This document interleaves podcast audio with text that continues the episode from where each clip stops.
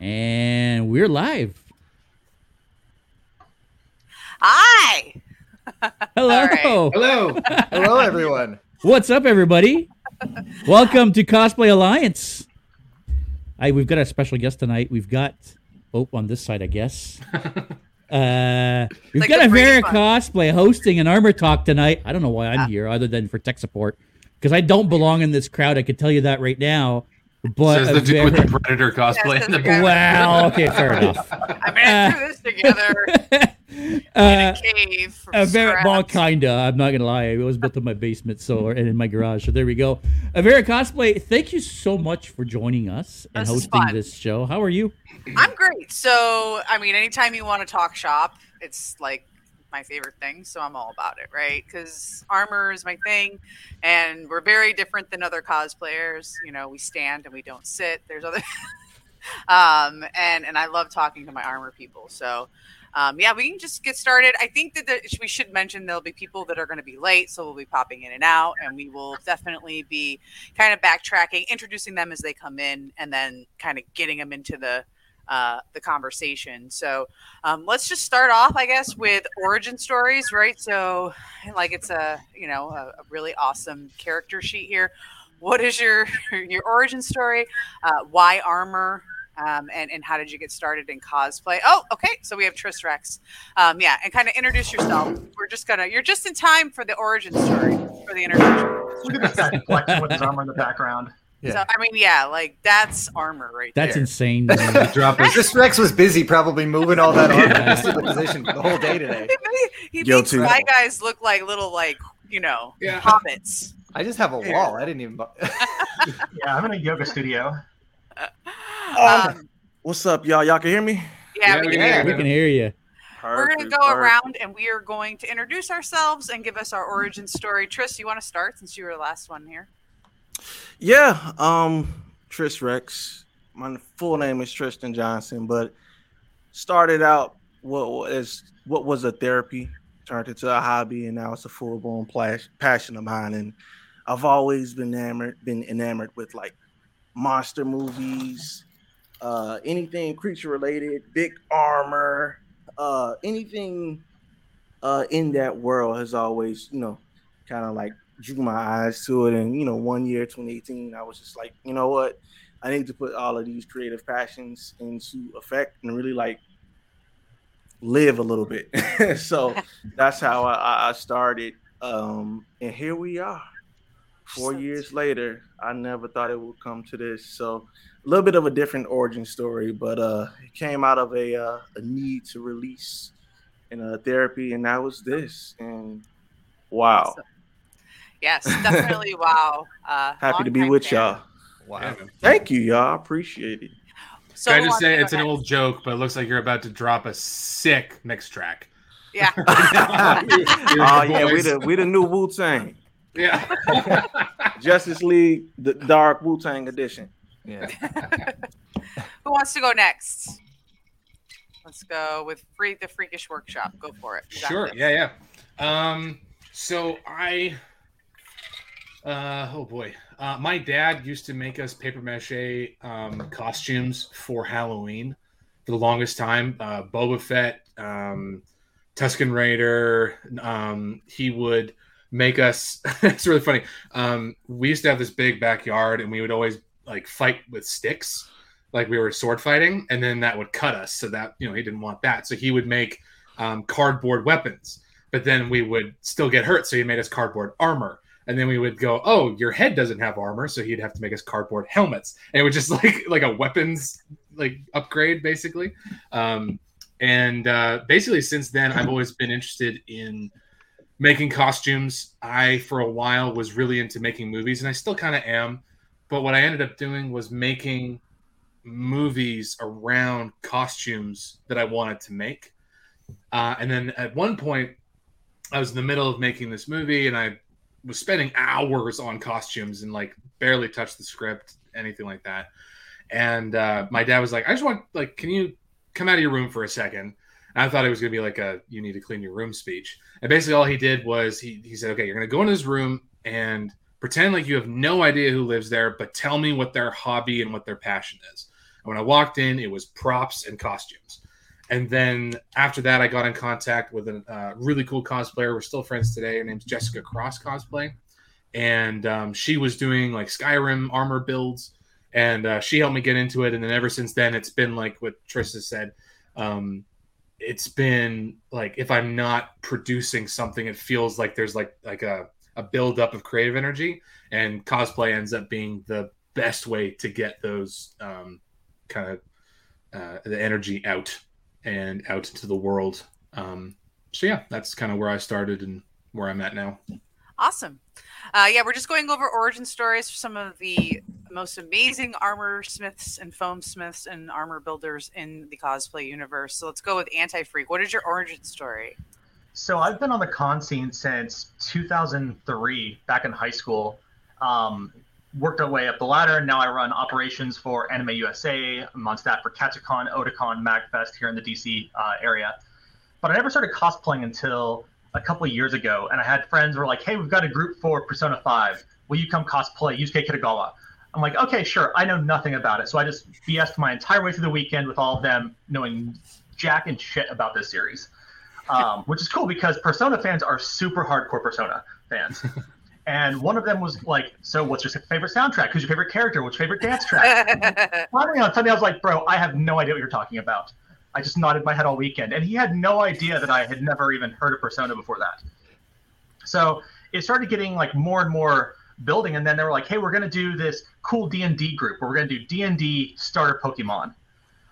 We would like you to come in." And I've got a Darkon and an SCA background, so I formally have learned how to do chainmail by hand, uh, plate mail all the way up to 16 gauge, and I was like, "Wow, this is something I actually know how to do finally." So I dove right into it um, and have never turned back. My wife and I are now um, both competitive cosplayers as a couple, where we do gijinkas and just um, armored builds, and we're currently going through the evolutions, which is really exciting. Oh, that's awesome. Very cool. All right, Pentakiller, you're up. What's your what's your origin nice. story? Alrighty. So uh, I think I first got into cosplay. I was uh, a big fan of an old TV channel called G4 Tech TV. Um, and uh, they, they do like a lot of video games and uh, just pop culture stuff before uh, Reddit was even around. So to find videos, I would always watch kind of their shows. And they're like, we're covering San Diego Comic Con. And I said, okay, well, what's that? Watched it. And then eventually they got into cosplayers. And then I'm like, oh, like whatever it was, just watching it, I knew that was something I wanted to do. And then uh, later on, I met uh, my friend Allie, who's like my other half of Pentakill cosplay.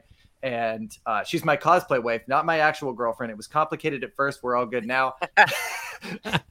but uh, yeah, so uh, so we, we met at a mutual friend's birthday party, and then it somehow both came up that we wanted to try cosplay. We wanted to go to a local con, and uh, she was an art student. I was engineering, which I so my art was like zero when I started. Uh, but we both kind of got the courage to muster up, just starting to want to cosplay. And uh, we bought just like an old suit from like a Value Village, and we put question marks on it to be the Riddler. And and then just like even before I got in into the con, there was like a seven foot tall Batman, and I was just waiting for my ticket for a friend. And then I was like, oh my gosh! And then he stopped for people with photos, and then all of a sudden, like a big half moon of people were just taking photos of us, and I I just fell in love back then. Then I started an armor build for number two with Allie doing most of the work because for some reason, like me, I have to measure everything out. I now have to pattern everything. She can just look at something and be like, ah, this is a complex shape, but I got this. Just cut something and be like, there you go. That's what you're looking for. And I was like, oh, like I don't have that sort of spatial awareness. Uh, but eventually, you know, with more practice, I got a lot better. Made made all my cosplays uh, from there. Uh, but we like doing a lot of group cosplays together. Um, and I guess with the name Pentakill Cosplay, uh, originally there wasn't you know a whole lot of ways to get your photos or anything like that uh, back when. So we thought, oh, why don't we create a page with like a group of cosplayers and try to get several people that were all doing League of Legends at the time because that's where it's from. Uh, to all tell people they're from Pentakill Cosplay and they can tag us, and then we'd all be able to find ourselves from the page. And uh, me and Ali just stuck with it. So it's a League of Legends name, which was like originally a group of five uh, certain skins, and just love and building and getting better ever since. Awesome. DCW builds you want to or Boba Fett? Which would you prefer during the stream? Uh, DCW builds is good, but I didn't. I didn't ask if anyone was going to suit up, so I just rushed to throw this on. Um, Kind of wish I did. I did love now. the energy. Yeah. I'm here for it. But you get, get to look at my chest light going back and forth the whole I time. was. I was. so origin story. Um, I guess it goes all the way back to like 2008. Uh, kind of not not necessarily right around the time Iron Man came out, but I like really got into prop making and started making everything with duct tape and fo- and uh, cardboard. I didn't even paint back then. I would just use colored duct tape. Uh, the first thing I ever made was a keyblade, the Kingdom Key. So I used the yellow duct tape uh, for the handle, and then uh, it was like a hockey stick I found in the garbage. But um, I don't know. I made so many different props, and I had a lot of fun doing it. And then just like real life got in the way, and I, school, and I moved states and stuff. Stopped doing it, and then uh, somewhere around 2014, C2E2 had a their superhero supervillain bar crawl, and I wanted. I thought that was so cool. So um, I made uh, out of some beer boxes. I made uh, Iron Man gauntlet and a boot, like the Iron Man three, Tony Stark, like when the suits come into him, and um, it was it was all freehand. looked looked like crap, but I kept seeing all these pictures where like it looked like people had really good looking suits, and like there's no way everyone's doing it freehand on their own. It's too perfect. Found out people had templates for it, and I learned what Pepakura was. And then uh crazy me just first real cosplay I jumped in and made a full Iron Man suit. Awesome. Uh the Mark Mark 43. uh, but yeah, from there made An another ambitious first I made- cosplay. Yeah. I'm there for yeah. it. I love it. Uh it I started that in like May of 2015 and I don't think I finished it until like April of 2016. It took so long. I and crazy enough, I used like the three millimeter like foamies like sheets Yeah, for yeah. everything. Yeah. And because it's so flimsy, I like triple layered it with all my scraps. I don't know why I did. I didn't like research anything like I should have, but it was a, it was a learning experience. This is awesome. Yeah, I love that energy though because there's this there's this girl who came up to me after my last panel. It was Armor 101. She's like, "Yeah, she's like, I'm gonna build my first co- my first build," and I'm like, "What are you?" She's like, "I'm Alphonse," and I was like, "I'm like, go for it. I'm here. Like that is awesome. Do it." And she was like five foot too. She's like, "And I'm gonna need stilts," and I'm like, oh, "I like, I love it." Um, JS, what's your origin story? Uh, my origin story is much more basic than all of you guys. I uh, mine starts with a lightsaber. I wanted to make a lightsaber, and I started researching online because I didn't want to go out and buy a lightsaber. I wanted to be a good Jedi and make my own. Uh, one thing led to another. I went down the rabbit hole of punished props and evil Ted Smith, yeah. and I, I mean, I could name a ton of them, but uh, yeah, I didn't stop at a lightsaber. I built a full Revan cosplay. I, that was that. Uh, I mean, I was always into costumes. We, me and a buddy of mine are the Halloween guys on the street. We were Mhm. always the Halloween guys on the street, decorating garages and doing stuff. So, uh, you know, it was an easy transition for us to like, go and, and do more cosplay stuff. Um, so I've really only been cosplaying for five years, maybe six years. And let's be honest, two of those, almost three of those, have been in the pandemic. So, right. really, I'm still a novice cosplayer. Let's put it that way. At least you went the cosplay route and not the uh, plasma blowtorch route. yeah. yes. Oh, those ones you get online, or the the Elon Musk. This is not a flamethrower route. Yeah. That would have been fun. Yeah. Um, so yeah, for me, uh, my son. I was a longtime geek. I met my husband in a video game, so that's like we were guild leaders. So that's how nerdy I am. And I worked for Geek Magazine, so I went to a lot of cons back in the day too. Um, and I just never had the guts to cosplay until my son said I want to do this. Um, and he wanted to make a Junkrat, and I just remember me and my husband were trying to figure out how to do all this stuff, and somehow, somewhere along the line, I just looked at him and I said, "This is kind of good, isn't it? Like we're actually like good at this, aren't we?" And he's like, "I think we are." He's like, "I think this is pretty good." I'm like, "This doesn't look like trash, you know?" And so we kind of just kept going. Um, I'm really not an artistic person, but for some reason, um, foam makes sense to me. So uh, yeah, it is my outlet too, my therapy. Everyone, you know, the self care. You know, oh, make sure you do self care. It's like if I'm not in my workshop making, that's when I actually start to like feel like I'm like you know not okay. Um, so that is my therapy. Working is my therapy. Um, yeah. So why armor over other things? I guess is a, is a good way to start into all this too, right? So you could sew and you can do a lot of other stuff. Why, um, why make armor?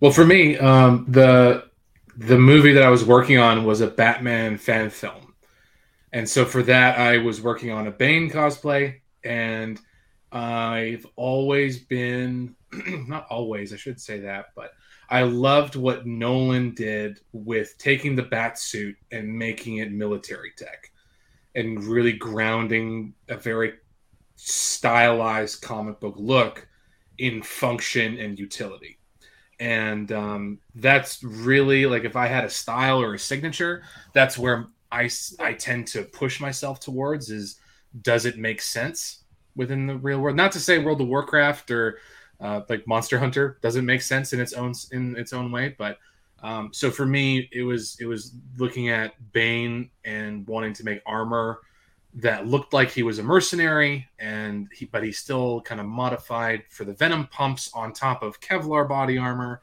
Batman is Batman, so I would just add armor, and that was the best way to add muscles because I didn't Yeah. know about upholstery foam muscle suits or anything like that at the time. Um, and then ultimately, it was who I talked to first. Like I said, um, Jessica Cross cosplay.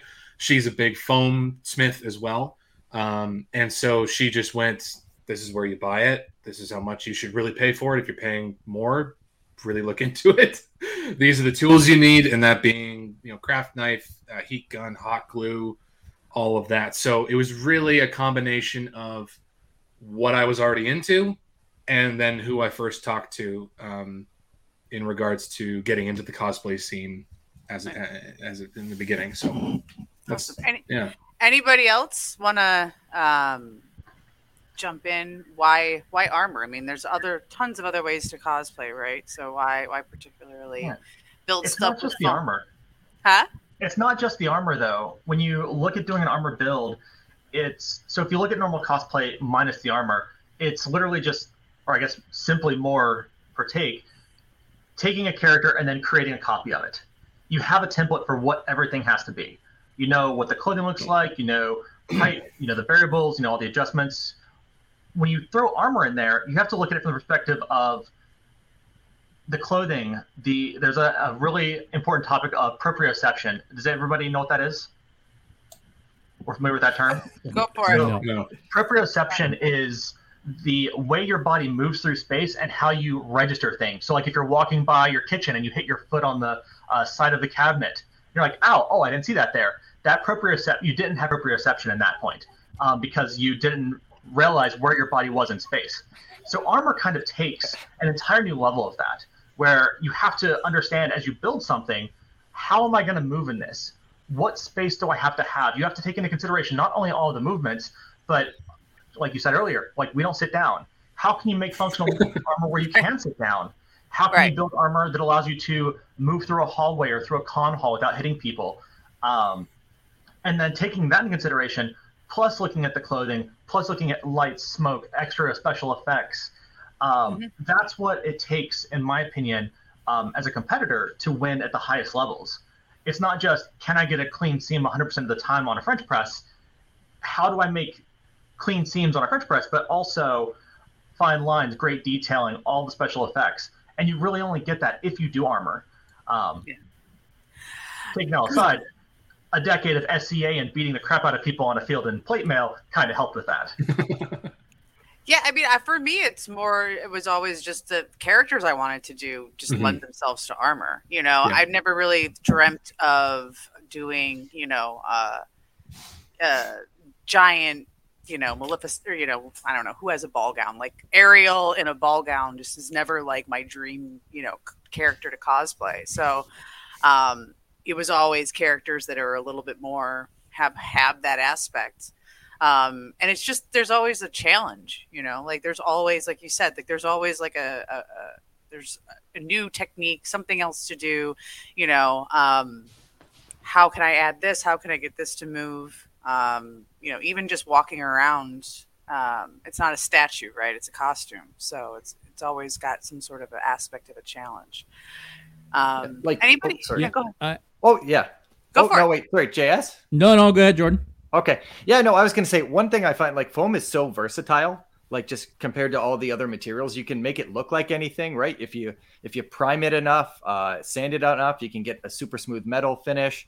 Uh, you can obviously scratch it up with the Dremel and and just get like a super rugged look. Um, and it's a relatively easier barrier for entry. And there's lots of tutorials out there, which is great because I know like uh, punished props. Like I'm I'm the same way as JS. I got the books uh, reading through those. They're they're great tutorials, and um, you could just you know you don't need the best quality foam to get started. You can just go and buy the puzzle piece mats from your local Walmart or Canadian Tire. Yep. If you're in Canada, I guess because you won't. I just realized not everybody is, but uh, yeah, you can just go pick it up and you, you can make smaller pieces. You can you know just glue them together, and I think that's one of the great things about it.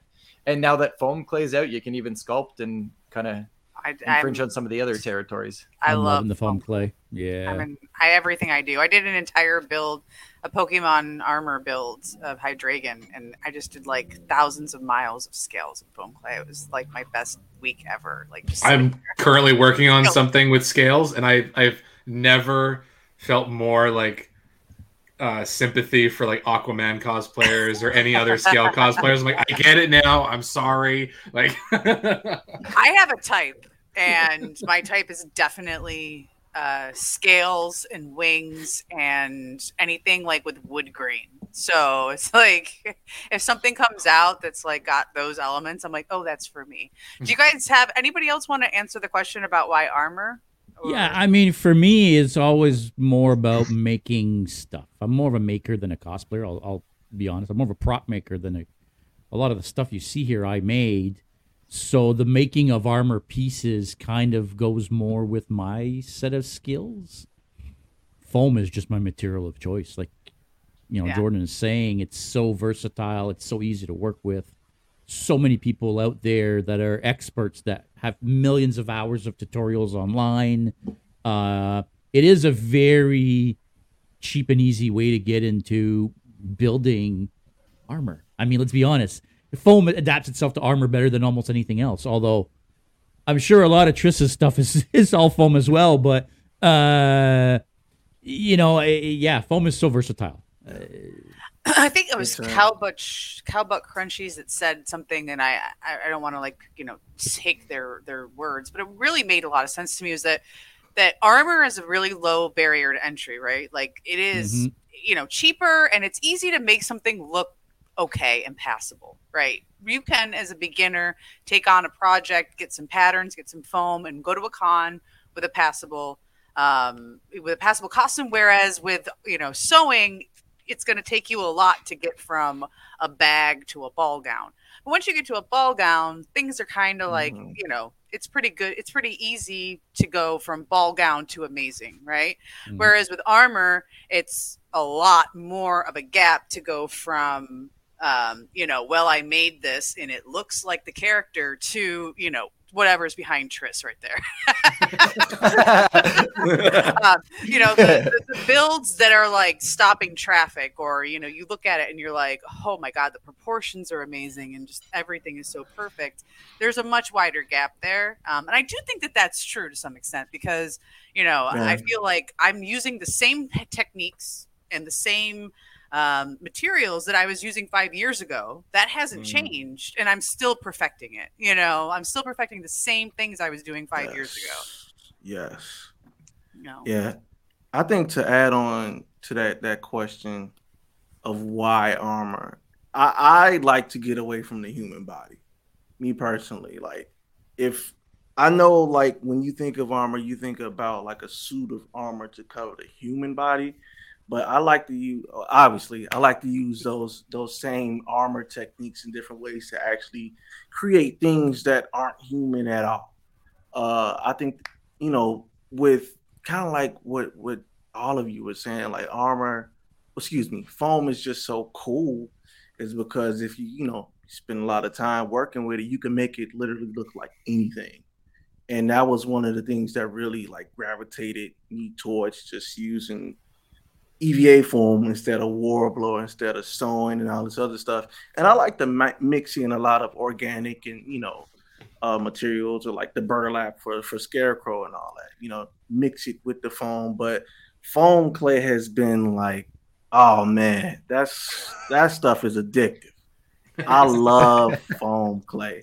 It just makes me uh so happy that I could just like take this glob and just like literally keep molding and molding and molding. And it kind of took me back to like when I used to work in theater, when we used to work with like the chiffons or like the other clays and stuff, where it uh, is really heavy, it really takes time, but then it's like foam clay is like working with a super super wet clay, where it's like you could get what you want right now.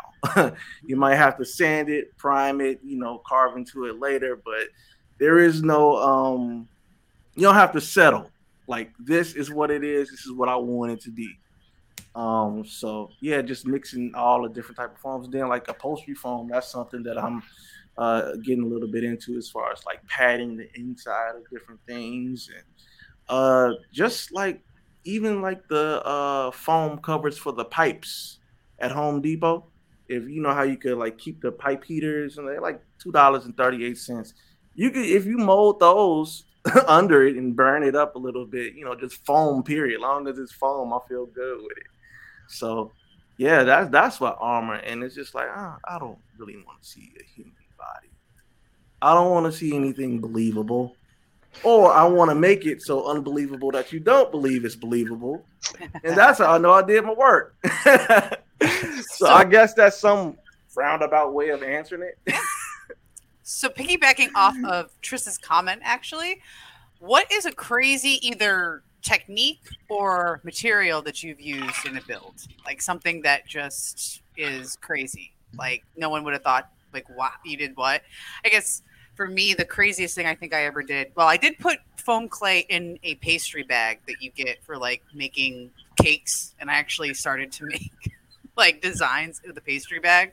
Um, but I think I, I vacuum formed faces to make a cape. So that was probably uh, the craziest. You can hang on. Did you say you vacuum formed faces to make a cape? Yeah, like uh, mannequin heads, and oh, okay. I sculpted faces. like that, that, that, doesn't sound uh, safe. No, I was like cutting up mannequin heads, like so I could get it on the vacuum former, and then I vacuum formed foam uh, EVA foam in different densities and like leather types and different kinds of foams. I had different like you know, um, you know results, uh, and I made a cape of faces. So that's that's cool. I mean that's normal, right? But uh, yeah, so vacuum forming like that was one thing that I never thought I could do, but I had no other. I couldn't think of another way to get a face cape.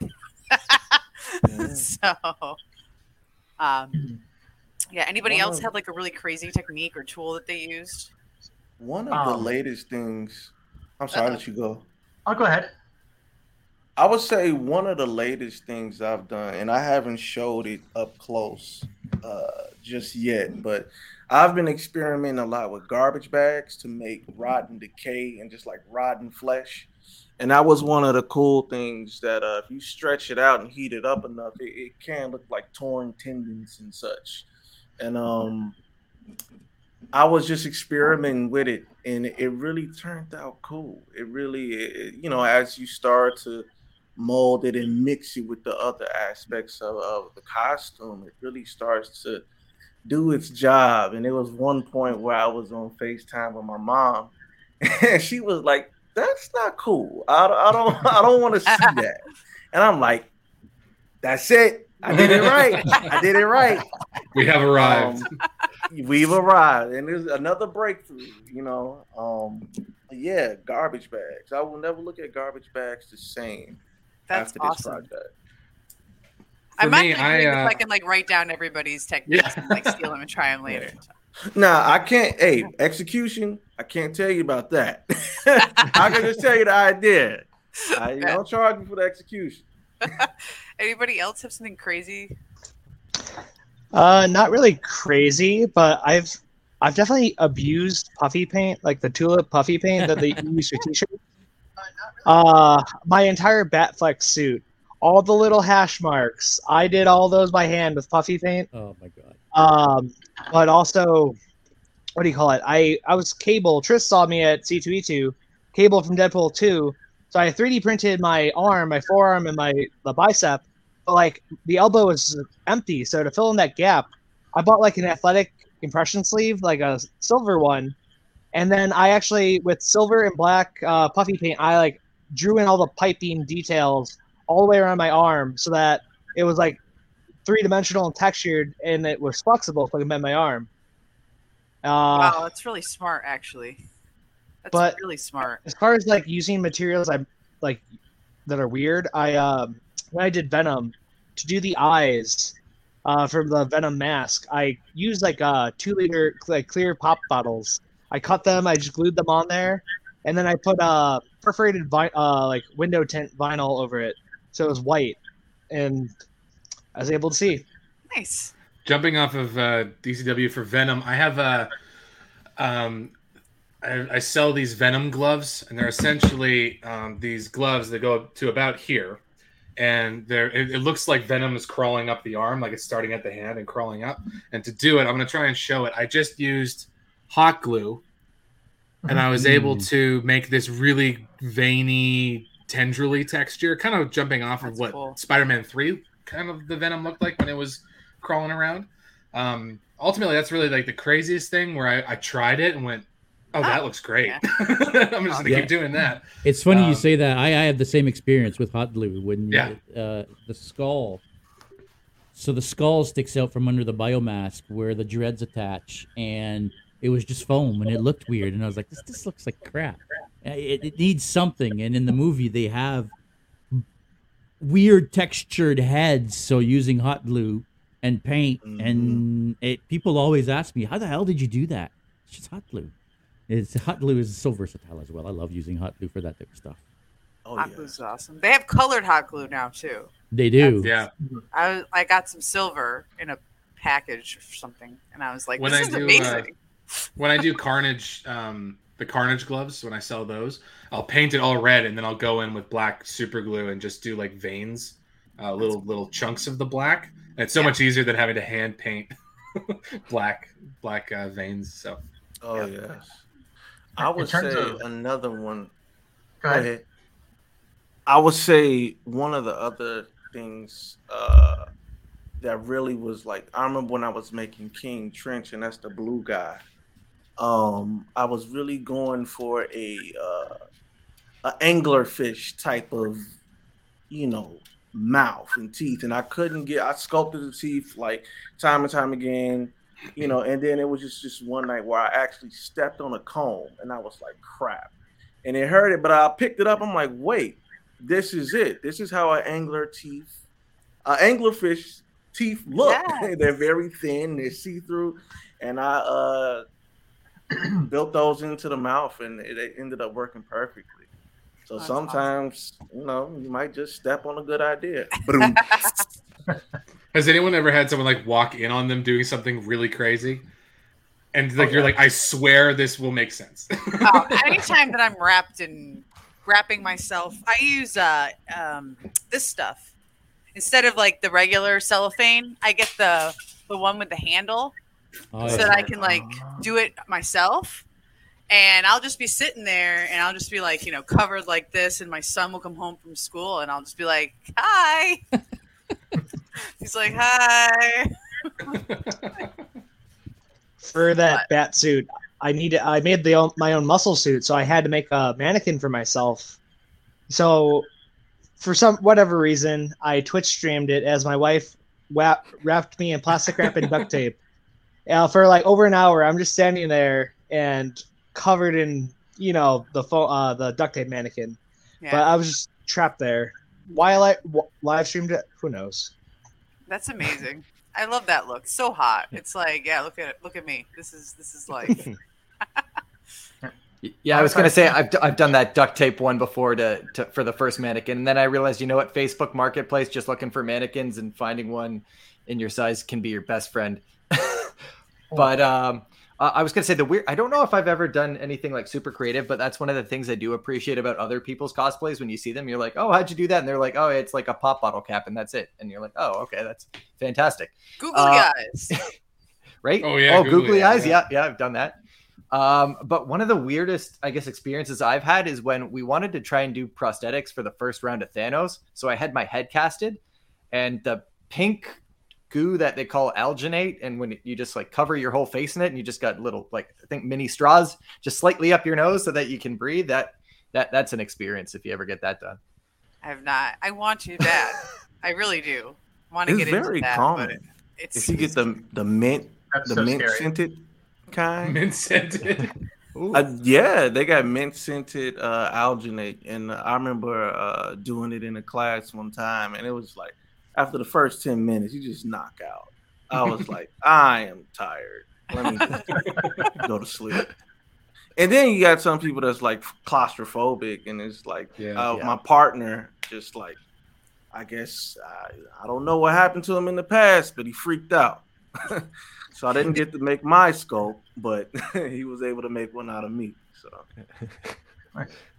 we just finished competing with um, Leafeon and Glaceon from Pokemon, and for Leafeon, um, we did like all the wood graining for all the armor, but we wanted to do something more organic, so we added um, like three and a half yards of live reindeer moss. And having something that's like biologically alive on your armor and the textures that it brings and like bright colors is not only a really cool effect to have, but the when you set it down after a convention and then you come back and it's still alive and you're like, I think we've got a problem in our workshop. um, it's sentient. Yeah. Um, and then to go completely opposite that with Glaceon on the nice sharp edges, uh, my wife, for so for everyone who's a cou- workshop with a couple, um, and the other person is like, I've got a great idea, and you're like, No, this is not a great idea. Um, we took the filigree design away from the armor and got rid of the armor and just ran the filigree over a an ice colored dress. Uh, which was an interesting build because it was designed um, and detailed all with shattered mirror pieces. So the light caught it in different ways and reflected it. it looked like live ice. Um, the problem with that is when you move in it and you're testing and putting it on for the first time, it is worse than Legos. Like I will gladly wow. step on a kid's Legos after spending uh, four days this week post con just cleaning up glass pieces. Oh Um, God. and I'm still finding them everywhere. Um, but odd perks, but I don't know if anybody else does this, but on the inside of your armor builds, um, because I have to make all of my stuff field ready that I'm going to bring outside of a con into like SCA or Darkon, um, I use uh, rubber caulking to do all of the inside lining pieces. Keeps it sealed, keeps it airtight, keeps it waterproof, so you don't have to worry about any of like your lines being um, like hit with moisture or anything. So if you guys haven't had a chance to work with that yet, definitely recommend it. Nice. Noted. Um, so you co- you compete. Uh, what is what what what you know? What cons do you compete in, and and and like usually go to? Like what kind of cons? What kind of competitions? So um, we do everything from PAX East and Gen Con to um, Awesome Con in DC. We've traveled as far north as Boston, as far south. Um, we've got Hall Hallmat on this year down in uh, Florida. So we let we keep it mostly to the East You Coast. were at Hall Hallmat this year. No, we're going next year. Okay. Um, we did not have time to do it this year, Yeah. or I guess the last session. Awesome. Anybody this else is our time. compete? I know Tris, you were you you judge. You compete though too, right? Yeah, I did. I competed in uh, the Crown Championship of Co- Championship of cosplay in uh, 2020, but I, I I just did the judging uh, this this past year, so it was cool. It was cool. Yeah. So seeing it from both sides is is uh, a very judging is a very hard. Yeah. It's a very hard thing to do. Um, it's easier when you got categories, of course, but knowing and just being able to sympathize with each, you know, contestant is really cool because, like, dang, I was just there. Like, I know how this goes. Right. Yeah. Um, but yeah, I, I like to compete when it's time to. time to. Yeah. and I like to have fun. I like to have. I mean, I love competing. To be honest with you, I, I'll be at C2E2. I am the southern southern qualifier representative, whatever, for C2E2 for the Crown. So this will be my first time there and competing in at the Crown, which has like always been a dream of mine. Um, nice. Yeah. It's, Congrats. it's really what it's cracked up to be. Like all of the YouTube videos, all of the lights. It's there is really a video of me at SuperCon winning, um, and and people like you know Florida's a small. Um, people who compete in Florida are pretty small, so we compete against each other at MegaCon and at Holmet and at you know SuperCon, and, and it's the same people. So like my friends on stage, you know, and I they're like, "Oh, congratulations!" And I am ugly crying, like straight on Kardashian, like full force, like ugly crying, Um, because I had actually the the con the outfit or the outfit the armor piece that I had uh, I was winning in I had gotten rejected from the ultimate online contest. I didn't make it as a, a finalist. So like it was one of those things where it was like so much work and so much emotion, you know. Um and yeah, I love I love competing because it's like all of my friends, the people you meet backstage, like just the Oh, yeah. most amazing people in the world, you know. I've met um some, some like my really that was really my first competition ever. Um and it was just like some of the people I met and some of the things I learned it's just like invaluable. Just for the lessons and like the, all of the camaraderie and the people that I've learned. Like I don't Yeah. care that I, I didn't place, but No, um it what I learned is just like I wouldn't be here today if it wasn't for that. So I Yeah. definitely agree with you. Just it's just a good time. And, and, it's like well, you know people are like oh well com- it's not cosplay isn't in a competition. And then i do agree with that. It's not you know i i'm the first one at dragon con to be in an inflatable kool-aid man suit running around with a flask in my hand. Like i i get it. I was squirtle at whole mat like we were squirtle squad. We were awesome. You know? So but i also do like to compete um and and i do think that the people who have never competed think it's a lot different than it is. Because when you are backstage nobody everybody's cheering for each other rooting for each other you know and there's no like you know no one thinks they're competing against you know it's not a boxing match it's a gymnastics meet you know what i mean? Like No. you're out there doing your thing and you're going to score whatever. I'm going to score whatever. It's not like we're going head to head you know? Um right. so yeah i i i, I love it especially the armor people because we all kind of like like lean against the wall together yeah, you got to get that that that shuffle going. yeah yeah you get the, Keep the, the blood check- flowing walk. the legs. Yeah, but um, it's And uh, this past. C2E2. Oh, sorry. Go ahead. Oh, go ahead, go ahead. I was just gonna Uh, say, I was it's gonna more say- of a celebration than a uh, competition. Just Yeah. celebrating each other. for sure And good segue because you just competed. Oh, I was just gonna say, everyone like so much com- uh, camaraderie. Uh, everybody is all the significant others and handlers are just like fetching water and like pouring it into someone's mouth because they can't bend their arms, Mhm. or uh, slipping ad- uh, Advil into their mouth because they have a headache and they can't they they can't move because they're all bound up. yeah Mhm. Uh, it's it's a cool it's a cool feeling to be back there. It's i just hot as always can be though. There's no ventilation. I Oh, love no. how we standing there and I got like wings usually or something. And and the, the girl will be like next to me in a ball gown going, This is so heavy and I'll just be like, really? really? Is Word. it heavy? Really? Okay. Did you vacuum form that to get it on the plane? Like Yeah. no, I know. Um, I'm sh- I know corsets and underpinnings are very uncomfortable and heavy, so It's really great to have the support of your significant others, though. I don't know what I would do without mine because I can't sew to save my life. So yeah, same. like wigs, hair, make like wigs, hair, makeup, and sewing. Absolute specialist. Uh, Mezo Akami is. I take care of like armor and programming and lights and fog machines and anything that is super technical, and that comes down, I think, to like I've got a degree in cybersecurity engineering and she's a degree in English literature. Two polar opposite sets of skills that really mesh together, and I think I, I consider myself very fortunate that the two of us are able to do that together. Oh yeah, my my husband and I we have very different. I'm definitely more artistic, and I, my style is much more cartoony. And he's like engineer like this, so we will do a lot of things. And you could look at us; we'll be like, you know, a couple's cosplay, but we look like two completely different styles. Um, but he's always good to like reel me back when I'm like, okay, so I'm gonna have drones. They're gonna come out from underneath my skirt. They're gonna fly over the audience. He's like, no, come back, take it, take it. He's like, how about we make your sword light up? And I'm like, okay, we can do that. like the drone idea.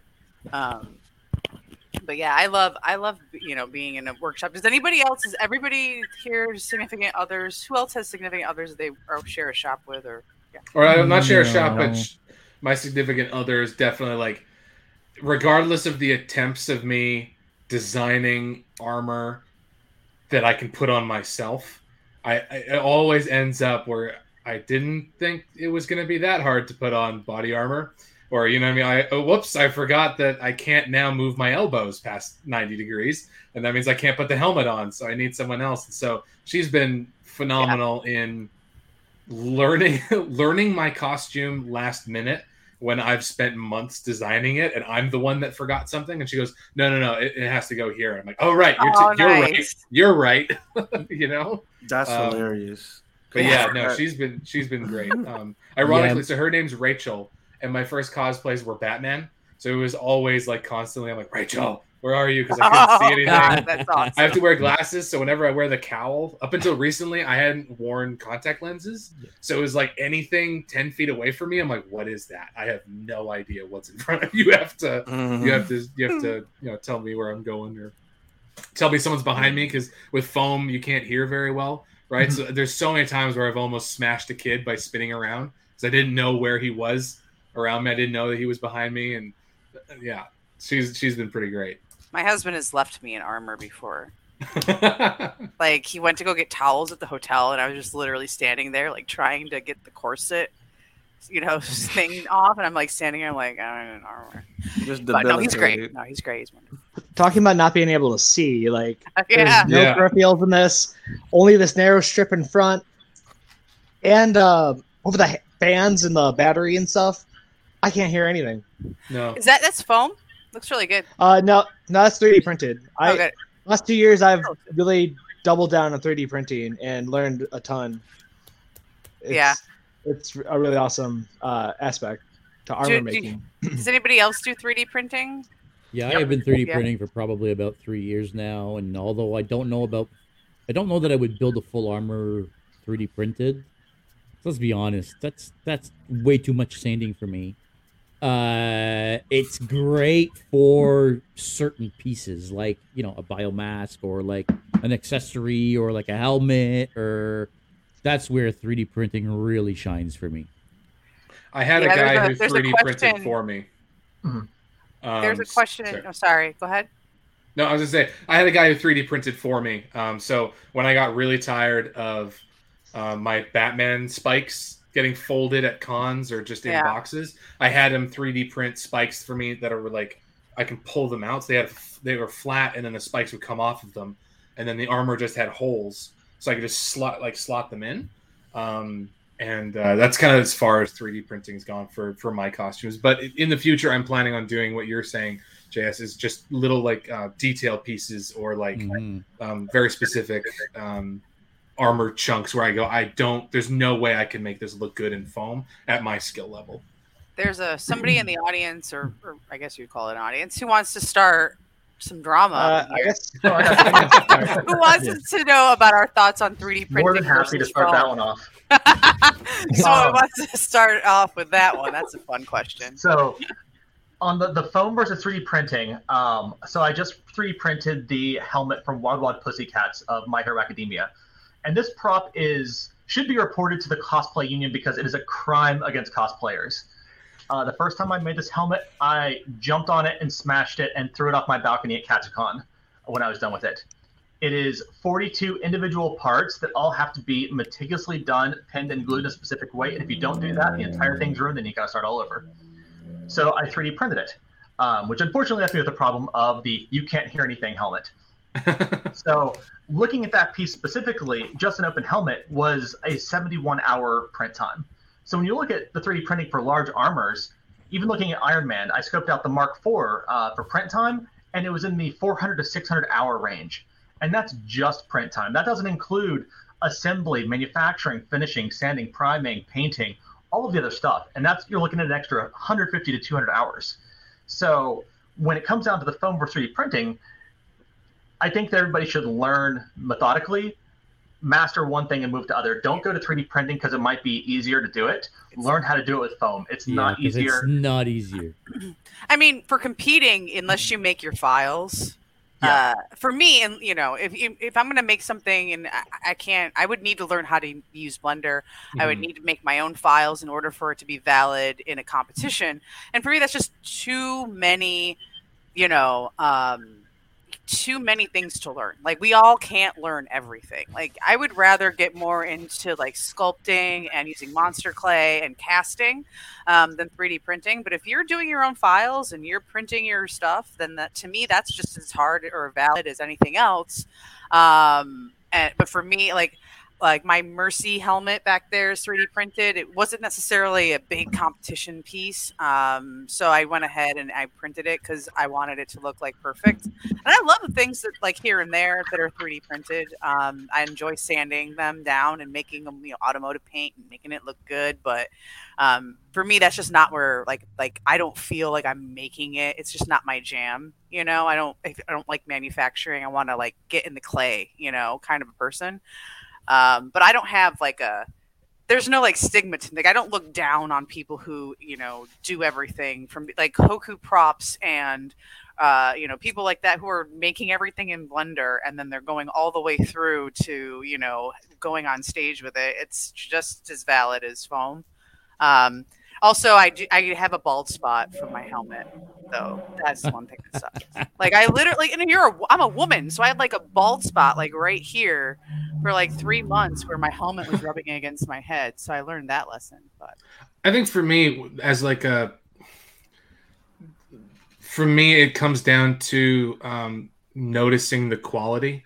I think it's easier now with the with the spreading of 3D technology, um, of 3D printing technology within the cosplay. You can identify cosplays easier that are 100%.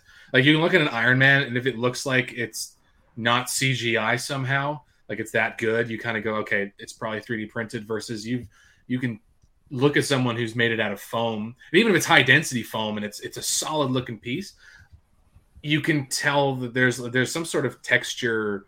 I don't know, for me at least, um, a texture difference between the two, um, and and just knowing that tons of work went into both um, is is definitely a hard balance to to to kind of carry. I don't know if that makes sense to anyone else, but so if I can chime in, um, it for as far as using foam or 3D printing, definitely for helmets and stuff and masks, I definitely lean more towards printing when I can, because like especially Mandalorian style helmets, they don't. I don't think they look right when they're made out of foam, uh, no matter how you do it. Um, but and then as far as competition goes, I don't think you really even need to have to know how to model um, because it's there's so much more to it than just printing it. Um, it's the whole scaling of it, especially for a full suit of armor. It's the entire everything needs to fit together. Um, things don't always scale correctly if it, there's functional pieces to it, whether there's electronics or motorized pieces. Um, and then, uh, what do you call it? Um, if you see a 3D print, if it looks like a 3D print, then it's probably a bad one. Because uh, if you actually take the time and properly finish it and fill in every layer line and everything, you you won't be able to tell it's not metal or plastic or whatever it's supposed to be uh, mimicking. But until I- you hear like the uh, horse hooves clack clack clack clack clack as Yeah. they come. Mm. like uh again using Mandalorian like uh Din Djarin to get like the finish you want on that helmet, that chrome finish, you have to go through so much prep work, which the the sanding and finishing is like more than it takes to print the damn helmet. Like and I've I got my printers dialed in. I can print a whole helmet in two days. Uh, and the versus entire and the paint, the uh, the Illuminaster or whatever it is, the five thousand dollar paint. Yeah. I think it's like 150 for like eight ounces or something, Yeah. but it's it's a lot. Um, but I don't know. It, it really depends on what you're doing. My Witcher armor is a hybrid. It's made out of foam, leather, and 3D printed chainmail. I did that all in six days. So while the chainmail was printing, I was running around doing everything else. So it's Yeah. I guess I'll leave it with don't gatekeep. Uh, it's just another tool in your arsenal, same as a laser cutter or uh, all those little uh, new tools for cutting foam. It's just another thing to to make your cosplays better. A hundred percent. I, Mhm. I I really think that there is no one tool that is better than the others. Uh, but at the same time, 3D printing for me may not necessarily be the best way to go big armor anyway. Uh, just the sheer amount of work is enough to make me want to stay away from from 3D printing. I've also found there's also a little bit of a fragility to 3D Yeah. prints. If you're making big prints, they need to be glued together Yeah. and those are weak points. And that's another issue that I found with 3D prints is you got to be very, very careful how you do it. You got to be reinforcing. You got to. So you're adding more work, right? So I don't know. At one point, for me, it becomes a matter of is it worth the time to put in? Flip side is is the sanding for me is very therapeutic. I'll sit Mm. at my Yeah. dining room table for hours while I'll put something on TV and I'll just sit there and sand. It doesn't matter what you do, you're gonna. be No, sanding. I it doesn't matter even- what I, it I- I don't have a foam piece that I haven't sanded. I don't Yeah. know what it is. No matter what you're doing, you probably have to still stand it, uh, and you're probably not done sanding. You think you are, but you're not. Uh, Tristan, are you gonna say anything about um? Yeah, I was gonna. I mean, because it's always one of those things that like come up. Like you got to be like one or the other, and I Yeah. really think it just depends on what you're making and, and the costume, like that you're making. Like it's just one of those things where, like for me, I like to make a lot of hero suits, meaning that it's just one of one. Um, but even if I had to make multiple, I think JS, you, bring up a good point that it doesn't necessarily move the same. And um, I remember I was I was gonna try to get into it, and I was like, eh, you know what? It's okay. I'm gonna just let these hands do the talking for now, and maybe later on down the line. But that was years ago, and now it's like I, I really don't care. It's just about like what I need to make, and that's when I pick up those new skills or whatever I need to learn to to to, to bring things to life. But I'll say this, like I always say, you still got to do the work, whether it's you know, learning the new file, learning how to manipulate those uh, via software or via foam, foam clay, or even if you mold them with monster clay, you still got to do the work. You still got to do the work. You got to sand, you got to prime it, you got to make it move, you got to make it flexible, you got to make it real.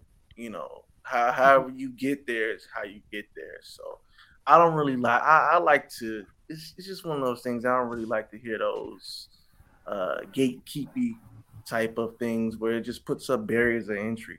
Because if you keep doing that, people aren't gonna want to be able to express themselves, and everybody, you know, don't want to do phone. Some people just Yeah, I wanna don't know why it's such a Wow. strong, Yeah. like why it's such a strong debate. Like, I, it doesn't make any sense to me. Like, I was actually Yeah. looking into this on on the drawing side of things for school, um, looking at articles and whatever, and, and this digital versus traditional within drawing is actually a pretty big discussion piece right now within the art world, and going, you know, the people who are drawing on tablets who have one stylus that can act as paint, marker, graphite, versus the people who have to change or can master one or the other.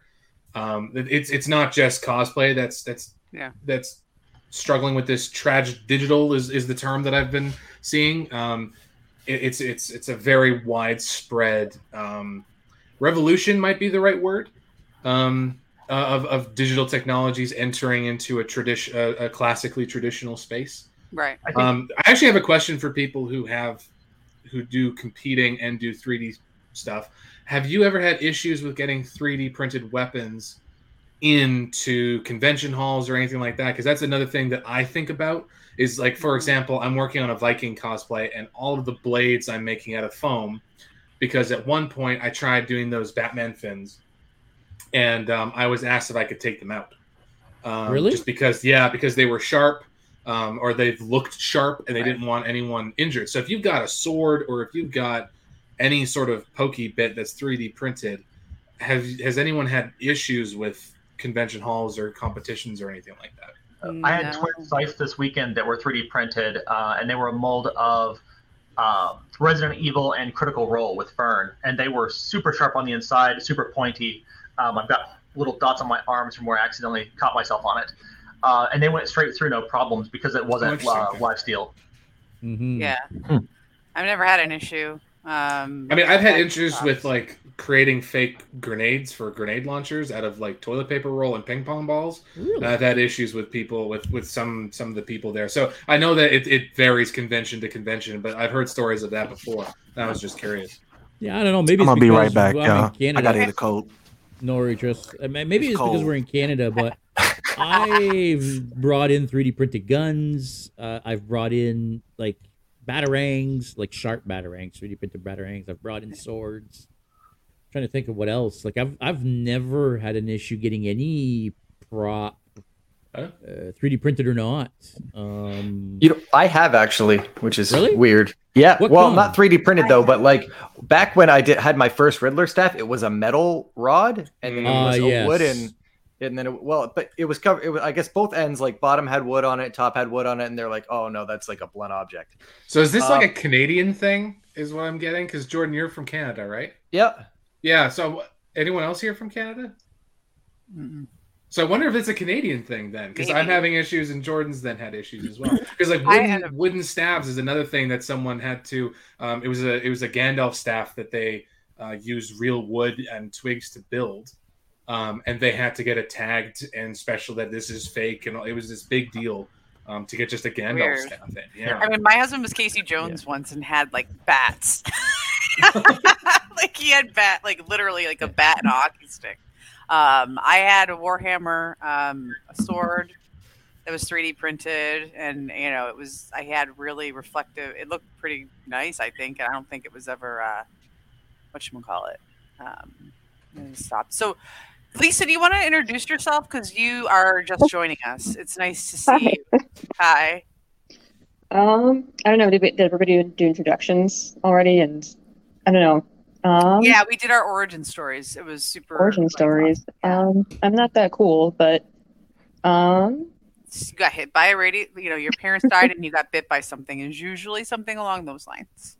Usually in uh, in superhero movies, right? um, so I don't know. I've been doing this on and off for like ten years ish. It's mostly just been kind of smaller things, but I'd started initially because I wanted to make mostly World of Warcraft armor builds, which I'm only finally doing now, like a decade later. But better late than never, I figured. Um, in addition to that, I just have like a million other hobbies. So I do photography as well. Um, I'm a musician, and that's most of them. Yeah, Um, what's your dream cosplay? I mean, Dream general armor except for everybody. So yeah, this is a question We're from gonna- Mr. yeah. Cosplay Alliance himself, asking what everybody's dream cosplay armor build is. so you get to go. Oh, I see. Sorry, I'm on my phone, so everything's really small. hmm. I don't know. I mean, my dream cosplay was probably Sylvanas Windrunner, and I just finished that one. I guess I'm redoing it again for the third time, but I'll probably just keep redoing that one, honestly, to, until I really like it. Which I don't know. Is anybody ever really happy with their builds? It's always a good enough meter, right? This will do. Pretty much. right. Everybody else, what's your dream? Your dream build? I think for me, uh, there's a, I don't remember what the team's called, but there's this um, uh, Halo Spartan team. I think it's called uh, Omega Team or something like that. They just it's basically just a, a Spartan armor from Halo, but there's a bunch of like armor plates and weird other things attached to it that make them look really cool. Um, and I also would love to, and this is just all like by purchasing, but I would love to go through like Ironhead and a bunch of other those guys and and get like a, a, a really high quality um, Ben Affleck suit, uh, muscle suit, the the cowl, and just go like nine like movie grade Batman suit. That's kind of a dream cosplay of mine. Nice. But of Thomas Wayne, of course. I'm I'm a Thomas Wayne Batman guy, so I that not not the Ben Affleck one. Yeah, I would love a I would love a Batman like full build too. But I think my dream armor build, uh, the thing that's always caught my eye recently is like any of the armors from the God of War reboot. Just just some of those Mm. like the art in that game around Kratos. Now I am not Mm. nearly as jacked. I don't know if I could get a muscle suit to make me look that jacked, but just some of the Check little out details. Ares Legacy. Always a Ares way. Legacy does some wicked muscle suits. You could get you could get. oh, Kratos that's yeah, yeah, paint. yeah. That's yeah, yeah. He does do the best muscle suits. Oh my god. Uh, and uh, but I would yeah, just making some of that Kratos armor and you know his blades of chaos, uh, his axe. Oh, it's yeah. And I can't wait for the next game. So hopefully there's more, and then maybe I'll, I'll get the courage to, to do that. So, The next one is Ragnarok, right? yeah. Yeah. I'm six months pregnant and I was debating doing Thor. You should. Yeah. I, I might. I don't know. I got some good ones. I got some good ones coming up. So Do it. That's awesome. it's always fun to like try to. I did Fat Thor last pregnancy, so I got to top it. I don't know how I'm gonna do that. That was pretty good. It was right time. Um, my dream cosplay is actually from World of Warcraft too. Sweet. It's uh, you know, I just need to make like four hands. Lady Vashj, she's amazing, and I just need like six arms, and then you know a gorgon tail, and it's gonna be super easy. I, I have no idea, but one day I'm gonna do her, and you're gonna see me like slithering around a con, and it'll be like that, just like that. Yeah, that'll be awesome. Very cool. Um, anybody else? Dream cosplay build, armor Yeah. build. Giant robots. So I love the work you did combining the Sisters of Battle from the Warhammer universe and Mercy. And one of my uh, dream builds, Dana Herberg did a fantasy art series where she took um, all the Overwatch players and did like a Gothic Victorian version of them. And Oh, this 14th century Gothic Victorian vampire Mercy has been on my mind for like three years. And I just keep putting it off and I keep putting it off. And after this weekend, I'm finally I hit the whiteboard uh, on Monday and started drafting the the initial work for it. Um, I've got to see this art. the next that one. sounds amazing. Right? Who did this? Uh, Dana Hemberg. Okay. I gotta look that up later.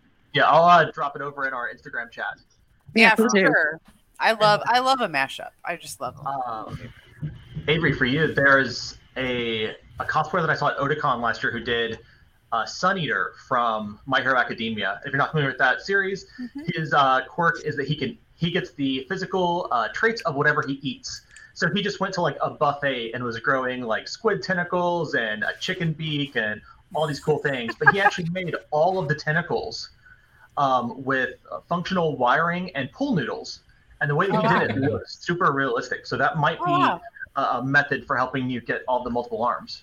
Oh, thank you. I appreciate cool. that. Yeah, someday I'm gonna I'm gonna have that. Drones coming out of my I don't know. Yeah. Drones.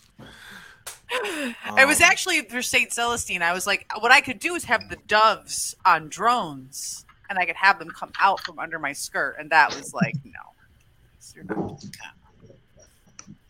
We've got uh, RLH underscore NYC here saying uh, armor cosplays are always amazing, whether big or small. Yeah, for sure.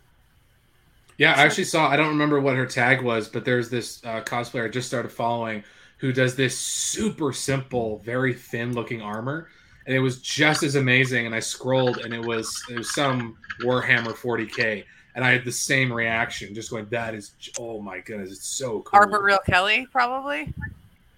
Maybe I'll have to find her. She does that. Like her armor is very textured. Um, and she does some cool. She does a lot of Warhammer stuff too. Um, she just won TwitchCon or GlitchCon. Anybody else has a dream build? Or Tris is like, look behind me. These are my dreams. Yeah. Nah, actually, my dream build, um, well, actually, it's partially coming true, but uh, I don't know. I don't want to give any spoilers away, but let's just say my dream build would be the Queen Alien. Oh. Oh yes, a xenomorph queen. alien. Holy. Yeah, the xenomorph queen from Aliens. Yeah, Nice. That's my dream build. I was gonna say Sorry, you it's look like not you have- armor, Yeah, but yeah. That's Trish one that Rex I looks like he built some of his nightmare. Looks like Yeah, built some of his that's- nightmares, not so much nightmare. not, not dream builds, nightmare builds. well, we started in, in therapy, right? Yeah. when What when do you, you open see your when you don't garage take and your your medicine, neighbors Tristan? scream, you're doing something right. yeah, Some people I'm- manifest split personalities. Tris manifests. Exactly. What do you see, Tris? Tell me, tell me. Then I get to get out of phone. Here's why I need help. I keep seeing monsters in my head, so that's what I'm gonna keep creating. Some monsters. Oh, that's wicked. I armor. s- Sorry, Tris. I uh, anti freak just posted in our chat here on Instagram. The Vampire Queen Mercy. That's dope. oh man. Oh, let's see. Yeah, Oh, that I've cool. That's Yeah. We're all fucking like, dope. What, what? I, I'd like I to wish see, I. um, uh, you know that's what? I'm gonna try to share my screen here so that everybody can see it. Yeah. I've seen Some a bunch of stuff uh, that like Castlevania mixed with Overwatch or Castlevania with Warhammer. Some really cool stuff. Basically, Gothic anything. You mix take Gothic and you mix it with anything. It's That's- really cool. awesome. It does have I didn't think There's something Game better could for get fan gothic skins. enough. Yeah. Sometimes fan skins are, That are is dope. better than anything in the yeah. in the game. You know. Um, what um anybody else who didn't chime in on their dream build? Um, Taking notes. I feel like one of my dreams was I kind of already did. It was Batman, so I was happy to get that done. But uh, I gotta say, it had to be like the T the T sixty power armor from Fallout Four. Mm, Like it's like a massive like tank. cool. nice. Yeah, that would be it. I know that the game's not super popular, but I'd love to hit up uh, an Anthem suit with the stilts and everything. Um, that's definitely. I remember they uh, the company that did some of the live action trailer suits. Um, they came to Edmonton uh, Expo a couple years back, and I was there. And ever since then, I've always thought, I'm like, I wonder if I could do that in my garage. Do I need a warehouse for this? Yes.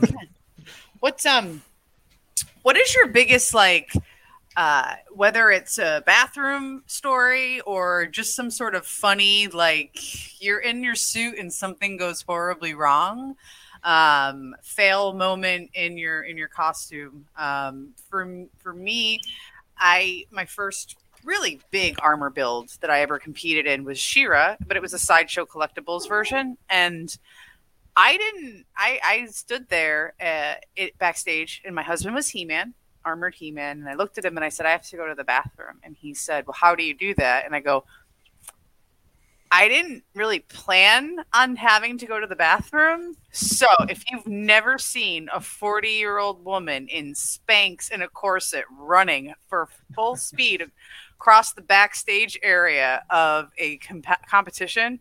you are really missing out because I had to literally take the whole thing off and just run for the bathroom. It was glorious. Uh, I think some kids realized that they were never gonna, you know, it was like birth control for them. It was great. Um, but yeah, so I didn't. From now on, like now, whenever I'm thinking, okay, how much foam do I need, and how am I gonna go to the bathroom in this? It's like literally like the second thing that I think of. But I don't know if anybody else has any other funny fail failure moments. Tris, can can you chainmail. tell me that Go ahead.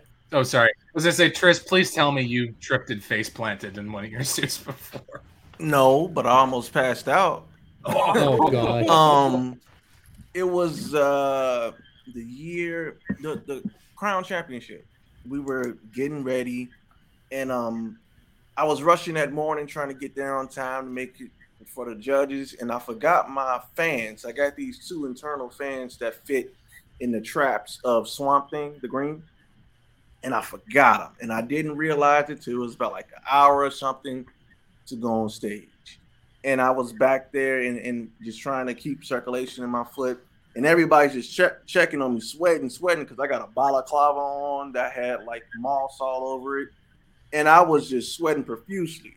And it was just like a team of people, along with my wife, just like just fanning me down, fanning me down, just so I could actually make it. And it's just one of those things where I'm glad I, I somewhat hydrated uh, the day before, but it was scary for some people. I, the show goes on, you know. Yeah. Hey, you fall out, you still got to be Swamp Thing. So Just do it. do it. Do it in character. Can you pass out Yeah. in character, please? yeah, yeah Chris, mine's complete opposite of yours. Um, Katsucon 2019, uh, when I debuted for Alligator for competition, I love chainmail. I love making chainmail despite the tedious work of putting 14,000 rings together. Um, when you're in a convention center with 25,000 people, it gets really hot, and we were like, okay, it's 19 degrees outside. Let's go down to the waterfront for a photo shoot. We're in DC in February. I get outside, I feel great. The problem with chainmail is that 20 minutes in, when the chainmail freezes, so do you, and you're walking around in a freezer. Oh my Um, god. and it, you go from like being overheated to you might pass out just because you're freezing now. And like we checked my temperature when we got back in, my body temperature had dropped down to like 89 degrees. Um, and I was like, my fingers were white, um, and I was literally almost like frostbite stage one just from the chainmail because I had nothing under it because I was in the convention center. So I didn't think that far ahead of do I have to go from like 95 degrees to single digits? And it was a lesson learned the hard way. Glad Anybody you else? made it, man. Yeah, but Yeah, that's you're here. brutal. Yeah. That's so don't wear chainmail in sub temperatures. yeah. I know uh not not too bad of a story, but I know just near the end of one day, um, I was wearing Aatrox's big League of Legends winged character. And uh, I think just as we were getting ready to leave, we were going up the escalator of one of the convention centers, get to the top, and the Toronto Star, which is I guess our big newspaper, is like, "Oh, can we get a photo of, of your group?" And then it was like three, two, and then one of my wings just snapped right Oh off. no. and it was right during the countdown. And then somebody, like a random stranger, came in and was like, "Here, we're just gonna hold that there to make it look like it's all right," and it, and it worked out well. Um, so th- that was all right, but it was just like the perfect timing of when something had to break in. At least it was at the end of the day. Yep. Um, and then I tried to pull up a photo of here of one of the other most interesting times. Right after we did the prosthetic, went out to dinner with a group of people there, and so one of these things is not like the other, right? Me taking the photo, eating sushi. That's so awesome. uh, yeah, that, that was a fun experience, and uh, I got one with sushi in the mouth, but it's just not as appetizing. So we'll just we'll leave it at that. Nothing's ever really gone wrong other than straps just not going. So now, uh, me and my wife, we have like the emergency bag with super glue, duct tape, you know, the, Mhm. the works. Um, Gotta have it. something that did that went well was it was my second con ever dressing up, and um, someone from high school who hated me and like had it out for me was a big geek herself, and so she actually like found me somehow. She didn't know it was me, and she got a photo with me and was complimenting me, and I was like, I you have no idea how hilarious this moment is because you don't know it's me. It was Oh, wow. so good, yeah. And I, I mean, I don't know. I've never That's found like the, the, photo. nerd revenge. Yeah, yeah. Look at me now. Yeah, exactly. You're, you're you're the one that ran up to me squealing. Like that's Yeah. kind of funny. That's funny. I had a I had a piece of Worbla that I didn't strap before I. It was like a shoulder piece. It was again on She-Ra. There's fun, and my husband looked at me and he goes, "How are you getting that on your shoulder?" And I go, "Spirit gum." And he goes, "He's like, it's four pounds of solid Worbla." I go, "Is that bad?" He's like, "Oh my god." So yeah, always wear your costume before you go to the con. Dress Yeah, rehearsal that enough. always. Um, yeah, you can't, and and don't try to attach things with spirit gum. Uh, Do stairs Yeah. when in your rehearsal. Practice stairs. I started doing the photo shoots. I started doing my photo shoots before the con. That way, I'm not running around a con trying to find a photographer. I have a nice practice run. I have pictures for a build book if I need one, and it's just like way less stressful. Like I That's a good to- idea.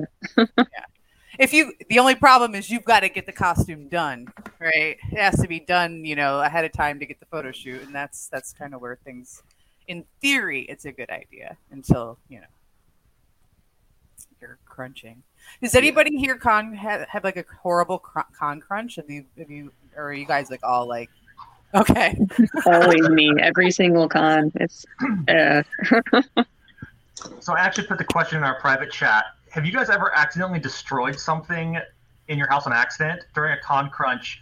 I had to de-lacquer something in the bath. I wasn't thinking straight because you know, like 2 a.m. on a con crunch. I de-lacquered uh, something in my bathtub and de-lacquered my bathtub on accident. Wow. Yeah. But you know what? You got it done, right? Yeah, building maintenance wasn't too happy about it. I don't think I've ever destroyed anything. Um, I have Yeah, the- I haven't destroyed anything, but I got like a bit of a horror story from when I built Mister Sin- Sinister a couple of years ago. I was, I want to say it was the night, I, yeah, the Thursday night before the Friday of Fan Expo, uh, our, our biggest one up here. Uh, and I was, I th- yeah, it was about three in the morning, and I was putting finishing touches on that. And I was working in my parents' basement, and then in one of the closets, I heard a no, or I heard something in the ceiling, and then I heard something then drop into the closet, and the closet door was open just a peek, and then I saw a head pop out, and we we have cats, and it wasn't a cat head; it looked like a rodent. And then all of a sudden, it started to fly. So at three in the morning, a bat was in my parents' basement, and I was like, "Oh no!" And well, both, my parents woke up because I was kind of like screaming, like, "No!" you know, I'm supposed to be in bed because I got to be at work for like probably like six thirty the next morning or something like that. But I was, yeah, that woke me right up again. So, and then I didn't. I think I called it a night there. I said, uh, you know what? Uh, yeah. I'll have to get back to it on the Friday of the con because I'm not. That was I think uh, the worst thing that ever happened to me, I was trying to finish a costume for BlizzCon online, and it was actually Plaguebringer back there, the guy with the tree wings, and I was plasti dipped it. The chest plate was done, which was the hardest, most detailed part, and it was. I brought it in the house. I thought I could get away with this. I brought it in the house and I put it in a room to cure because it was plasti dip in Florida, which it's not. Classy just doesn't like the humidity. It does not. So my husband's like, "You cannot have this in here. We're all going to die." And I'm like, "What? But it's my costume." And he's like, "No, brain cells, children. It's going back out in the garage." And the plasti dip activated the Thibra. Like I guess because it was in the sun, and the Thibra reactivated while the plasti dip was drying, and the plasti dip was black, so it just like acted like a complete like you know absorbed the heat, and the Thibra started to like melt down the chest plate and I was like, so this is going to be intentional. I intentionally did this to make it look, you know, like it's melting because this character is heating from the inside or something. I don't know. Um, yeah, that was. I definitely cried. I, cause there's nothing you can do at that point. Anything you try to do is just going to make it worse, right? So I was like, fun fact: Black- Thibra in Florida will reactivate if it's left in the sun. Uh, if you haven't yet, try Rust-Oleum Peel Coat instead of Plasti Dip. I don't use Plasti Dip anymore. I only use Peel Coat. Okay. Uh, it's I've much less Flex. temperamental to heat, cold, Yeah. uh, humidity. It, it goes down much smoother. It leaves no texture behind. Uh, in the it comes, humidity, it, it doesn't. It cures. It doesn't really cure at all. doesn't cure Um, well at all. No. So I've been using uh, Hexflex. Um, Mm, you know, I like that stuff. Yeah. Um, yeah, Plasti Dip sent me to the hospital one time. I was like, no, oh, that stuff is very dangerous. Uh, back when I was very, very early into it, I didn't ventilate the room properly. Now it's like I'm outside with two fans facing the wind, yeah. ventilator, goggles on, gloves, Mhm. everything. But uh, yeah, I had a very bad experience with Dip, uh, but it works well here in Chicago because it's Right. But, it, but then you have to go cold. outside, you know, Yeah. to, to spray it. Yeah. You know, whereas and I outside. didn't I didn't take it serious. It was Yeah. a young rookie mistake and I paid the price. I would I Never to again. really loose with my contact cement and not using my ventilator or, or being inside with the contact cement. And now I'm like, I don't want cancer. I like Yeah. my brain cells. So like I'm like basically just have the, the mask on all day. Um, Oh, I for sure have shaved off a few years of my life Yeah. just due to non-ventilation. Oh yeah. Oh yeah. mhm. And it was just one of those things where they had to like literally give me an IV to flush it out Oh, of my. I, Yeah. it was like all I could smell and taste for like two whole days was just like Plasti Dip. It was one of the worst experiences. But it worked. Yeah, But it's I, good. I I'll never do it again. But I think, I think that though, you know, there are a lot of alternatives. I've been using a lot of the Prop Monkey um, products and stuff like that. Like, you don't necessarily need it, and it's six bucks a can now. Hey. Which is like, Hello. Hey. Hey. hi, Sorry I'm late, guys. Sorry to we're interrupt. just chat Hey. thing. Um, Dan, do you want to go ahead and introduce yourself? We're just talking about times we ended up in the hospital. I think he just froze too. I, I think Oh, he's- good. no. Anybody else ever end up in the hospital? Uh, I, I actually have gotten off stage at a contest and went to a hospital. I had, uh, I was pregnant and I was. Are you talking about being in a hospital related to cosplay or just? Yeah, yeah. Because, you know, you gotta. Uh, no, I've been fortunate enough to. By the way, hi, I'm Aaron from the Married Makers. Nice to meet all of you, and Hi. nice to be here. Oh. Uh, I apologize for my spotty internet connection, but uh, I'm in the middle of nowhere, so. Um, well, luckily, I have not been unfortunate enough to be in the hospital due to cosplay, so that's pretty lucky, I guess. Yeah, Sorry off- to continue. No, Sorry. you're fine. I went off stage and went into an ambulance. I was six months pregnant in armor. I, I do that a lot. Uh, and I was having some issues, and I, I thought that you know something was wrong. It wasn't. Everything's fine. She's asleep now. She's great. Uh, but I like was walking across the stage, and now MegaCon and Fan Expo have changed their rules that like if you're having a medical emergency, you're immediately disqualified from the contest. And I was like, Ooh. "Is this because of me?" And they're like, "Yeah." And I was like, "Okay." They're like, "You have to seek medical attention first. And I'm like, "Okay." Um, but anybody else ever end up in the hospital because of cosplay besides Tristan? Not the hospital, but I've had like um when I in my first year I was using hot glue for everything. I hadn't gotten into super glue or contact cement. And I was working on a Viking kind of cosplay with a bunch of fur, like faux fur. And um, I had done a panel and I put it down and I went to just kind of rest my hands um, and just wait for everything to cool down. And then I my I moved my hand up and the whole cosplay went up with me. I was like, Oh, that's kind of weird. And so I, I pulled it away and it, it basically took out probably like a quarter sized chunk out of my palm. There's no scar, which sucks because that would have been a really cool story. people would like, what's the hole in your palm? Um, but it was like no bleeding or anything because it was it was a it was a burn. Um, but it was one of those like you look at it for a second, you're like, Hmm. that should hurt more than it does. Like, I think I'm gonna call it a day. But no, no the grate. hospital. Did anybody else ever have the grate from the heat gun burned into their Mm. skin? Oh yeah. I, I I accidentally sat on one and I got it burned into my calf. Yeah. I feel like I want to make temporary tattoos of the heat gun grate and give it out at a Yeah. con and be like, "Are you one of us?" Yeah. Because those things are like you just forget. You like set it down, and all of a sudden you're like, you know, oh my god, I Then did that say like makers makers of great cosplay. yeah, Ah, great. I like you. That is really great. I might actually steal that. Uh, it's all yours. Take it. Yeah. Forget the ribbons. Temporary tattoos. Next Dragon Con. Let's Yeah. go. I'm I was tempted to buy. The, have you seen those Adam Savage patches for like makers? And it's like one uh, like a Scouts patch, and it's for like gluing your fingers together or accidentally ruining the paint job or you know like gluing the wrong thing at the wrong time and you have to take apart your build or whatever. It's they should make those specifically for cosplay. they should do one that's in quotations battle damage. Yeah. Yeah, yeah, yeah. That's actually really good. Yeah. The worst is sealing. Like I have the worst time. Like you, you get done, you think something is all set, and then you use the wrong sealer, and the next thing you know, it's just like it's either crackles or it dulls, and you're like, now you have to like, Mm. you're like, okay, well, uh, you know, The worst is when you steal it and there's a fly in there. You come the next day and there's a dead fly. Or like a spider, and you're like, oh my god, come on. battle damage. Yeah.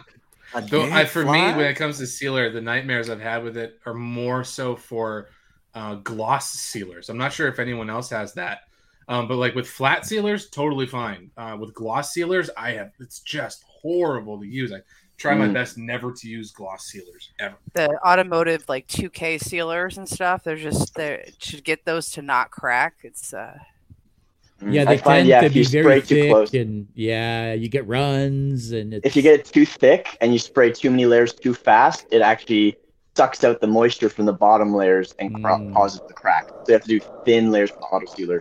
They're very tricky.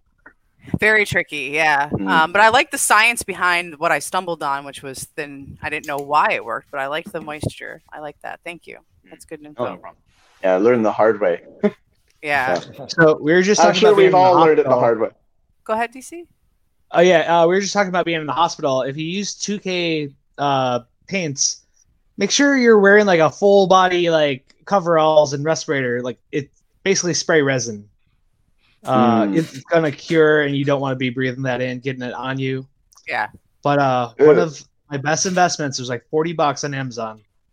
A paint booth. It's literally a tent, but like Mm, the oh, dust yeah, flying yeah. around. It it it's so much easier. Yeah. It's worth it. Yeah. Ooh, to, to add on that, I just finished. Uh, I'm doing a commission uh, for Fan Expo actually, um, and uh, I just finished uh, using a polish on something, and it was a it was an I got it off of Amazon, but it's a I think it's a fairly well known brand. I'm not sure, and I thought I'd try it instead of 3M because 3M's expensive.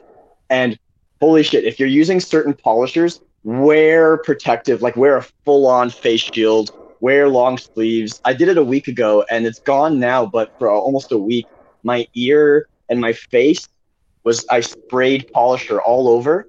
And like I've sprayed stuff all over myself all the time using all different kinds of chemicals, and it's usually fine if I wipe it off. I had a rash, like Oh gosh. I looked like I was in high school again. It was like just all bumpy and red, and my ear looked like I was like an MMA fighter because I had like cauliflower ears, swollen like three times its Oh, size. God.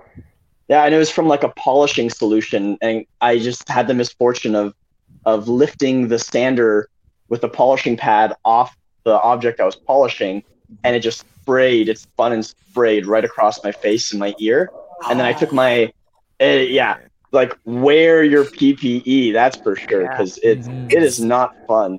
There's Yeah. there was did you guys see the guy who had the UV resin in his spray in his uh, airbrush machine and was spraying it on a foam armor piece? No. And yeah, in a tutorial. This is this is a thing. And I mean, if you want to die, if you want to go blind, that's a really awesome way to do it. Um yeah, like and people were uh there was a couple people like Willow Creative and stuff like that that were kind of coming out saying, "Do not do this," you know, because Mm. but that's like like to me like that's the scary thing. You watch a tutorial like that and you're like, "Oh, you could put UV resin in a in a airbrush machine and spray it on things." Don't do that. Mm. I'm like I'd be more worried about the gun. yeah. Well, yeah, but like from the the the UV resin that's in the 3D printer, the printer. Oh yeah, yeah, resin. yeah. Like, I who even would? I don't even know. Why But would you yeah, want put that sound- in the air? Yeah, that's in your Yeah. eye, and then you go outside and it cures. That sounds like fun. You know what I mean? Like, there's just to me like, yeah. yeah. But no, I I mean, mean, we do. We work with a lot of really scary stuff, right? It's, You know, Yeah. uh, and and you can't mess around with that. There's a reason that when you go to see, you know, a auto mechanic and he's in a paint booth, he's got he's fully covered. There's a reason for that. To to DC's Yeah. you know point, like Yeah. there's a reason that people wear protective stuff, and Or just I- take a look at any behind the scenes of what a workshop, Oh yeah, right? Yeah. yeah. mm-hmm. like molding and casting and all that stuff. That yeah, I've worked in studios where we have to because insurance won't cover you unless you have the proper stuff. Because they'll say, "Oh, Right. well, you're sick, but did you have your PPE on?" And if you don't, then they're like, "Well, mhm. There's so many new products that come out like XTC for 3D prints is fantastic, right? I've used that, but you have to make sure you're doing the right thing with it. Um, Mm. Yeah. you know, for sure. Um, and um, that's one I- place you shouldn't cheap out on either. Like, don't buy a cheap Amazon brand for like your filters or anything like that, unless it's a name brand off of Amazon.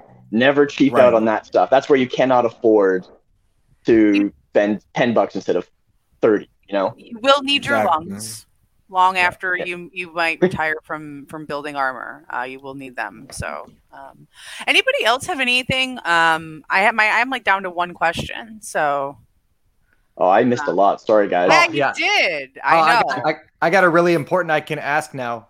I just Yeah. placed an order on marriedmakers.com for some foam uh, this afternoon. So has it That's shipped? me. That's me. yeah. Do you guys Um, before I, I ask, but do you have any? Um, if you want to do like, uh, shout out your whether you take commissions or whether you have you know. Oh, for me?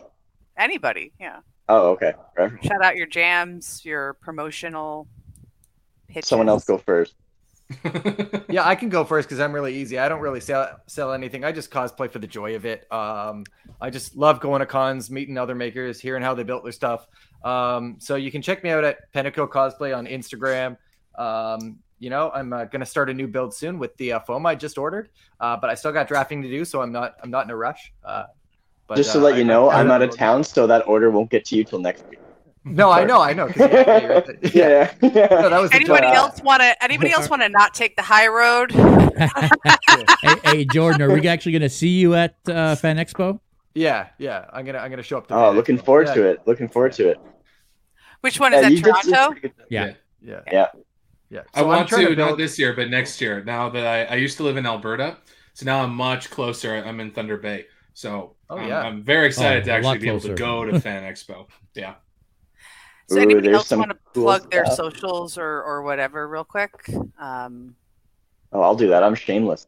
Yeah, Uh, shameless. This is so your moment for shameless. My my my better half is not here. Uh, Wendy, she's also part of the Married Makers. Uh, we're found on all the socials uh, at Married Makers, except for TikTok, which is underscore Married Makers. Someone else took Married Makers, but you know it is what it is. Um, we generally don't do commissions unless they're really large. We we've been taking on more commissions for like studios and companies now. Uh, but we do sell EVA foam on our website. Although we are running low on stock, we're not going to be restocking anytime soon, just because we're trying to focus more on the prop building commission side of our business. Um, unless it's something really cool. Like there's been the odd time where someone wants to collaborate, and I'm like, oh, dude, that's way too cool to give up. Uh, I'll, I'll I'll commission with this. Like we've been commissioned for just just doing raw prints, we've uh, 3D modeling.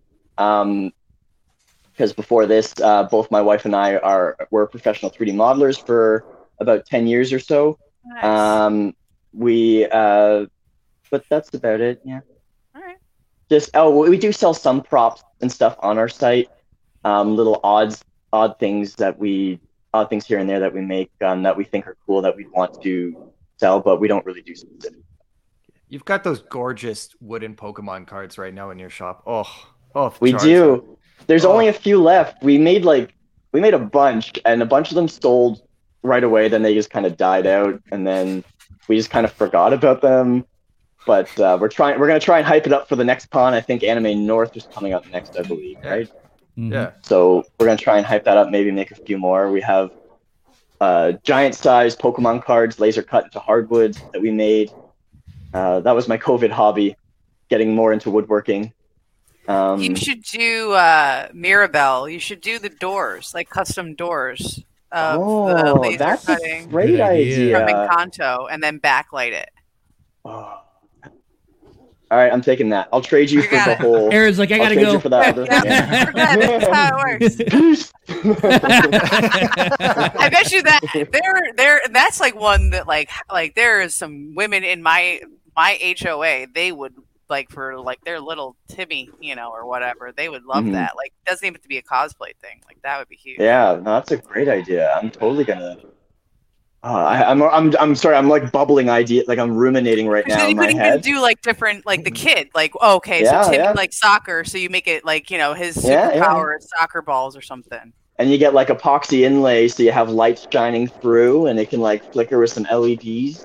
Yeah, Oh man. and it could be like over the door and just hang, like over the door. See, now I'm going to be thinking about this all weekend. I'm I not going to know. enjoy the cottage. I'm not. That's a I'm great in the middle idea. of nowhere, and you're like already Yeah. sketching it out. Um, anybody else want to like, do you have uh, commissions or anything like that, or anything you want to promote real quick before I guess we do the. I mean, JS, is there anything else that we should do besides one more? Yeah, okay. No, I mean check out Geeks and Co. everywhere. Okay. Uh, YouTube. Uh, trying to get a YouTube channel off the ground in partnership with Cosplay Alliance. So check us out. Uh, but no, I mean we've been online for God, an hour Yeah, and forty hour. minutes now. Yeah. Uh, we were supposed to be online for an hour, so it was obviously good conversation. Uh, So nothing else of order, unless anybody wants to pitch anything else. I guess you could probably ask your last question. I got something to pitch. Ah, go ahead. Dun, dun, dun, dun, Oh. Oh, yes, there you go. Make sure to go buy Oh my god, we the should Cosplay have Alliance pitching that a little bit more, I think. Oh, I that fella on the front there? Dude, Yeah. Looking you. at those, I can see them behind you. I'm, I'm actually, I tried to just expand yours to see all of them right behind you. They look freaking awesome. They look Thank you. great. really great. I don't know if you Appreciate discussed them already, but I'm gonna bring it right back up. Do you like use uh like banding foam or is it like uh, modeling foam or uh, clay or yeah, cast? so it- it's a mixture of just EVA foam and foam clay, and then Oh, other man. like found materials. Like, um, sometimes I'll be like in Home Depot and I'll see like some of the PVC pipings that I'll like fit into like the hell bat or like the back of Scarecrow's head, Yeah. and just like a little dollar thirty nine, and I'll just use that. But uh, everything is hardcore EVA foam, foam clay builds. That looks great. Uh, I was just talking about the trenches teeth, how I made those out of actual uh, teeth from a comb that I accidentally stepped on that night. um, so just foam clay, foam and more foam and more foam, a little bit more formal on it.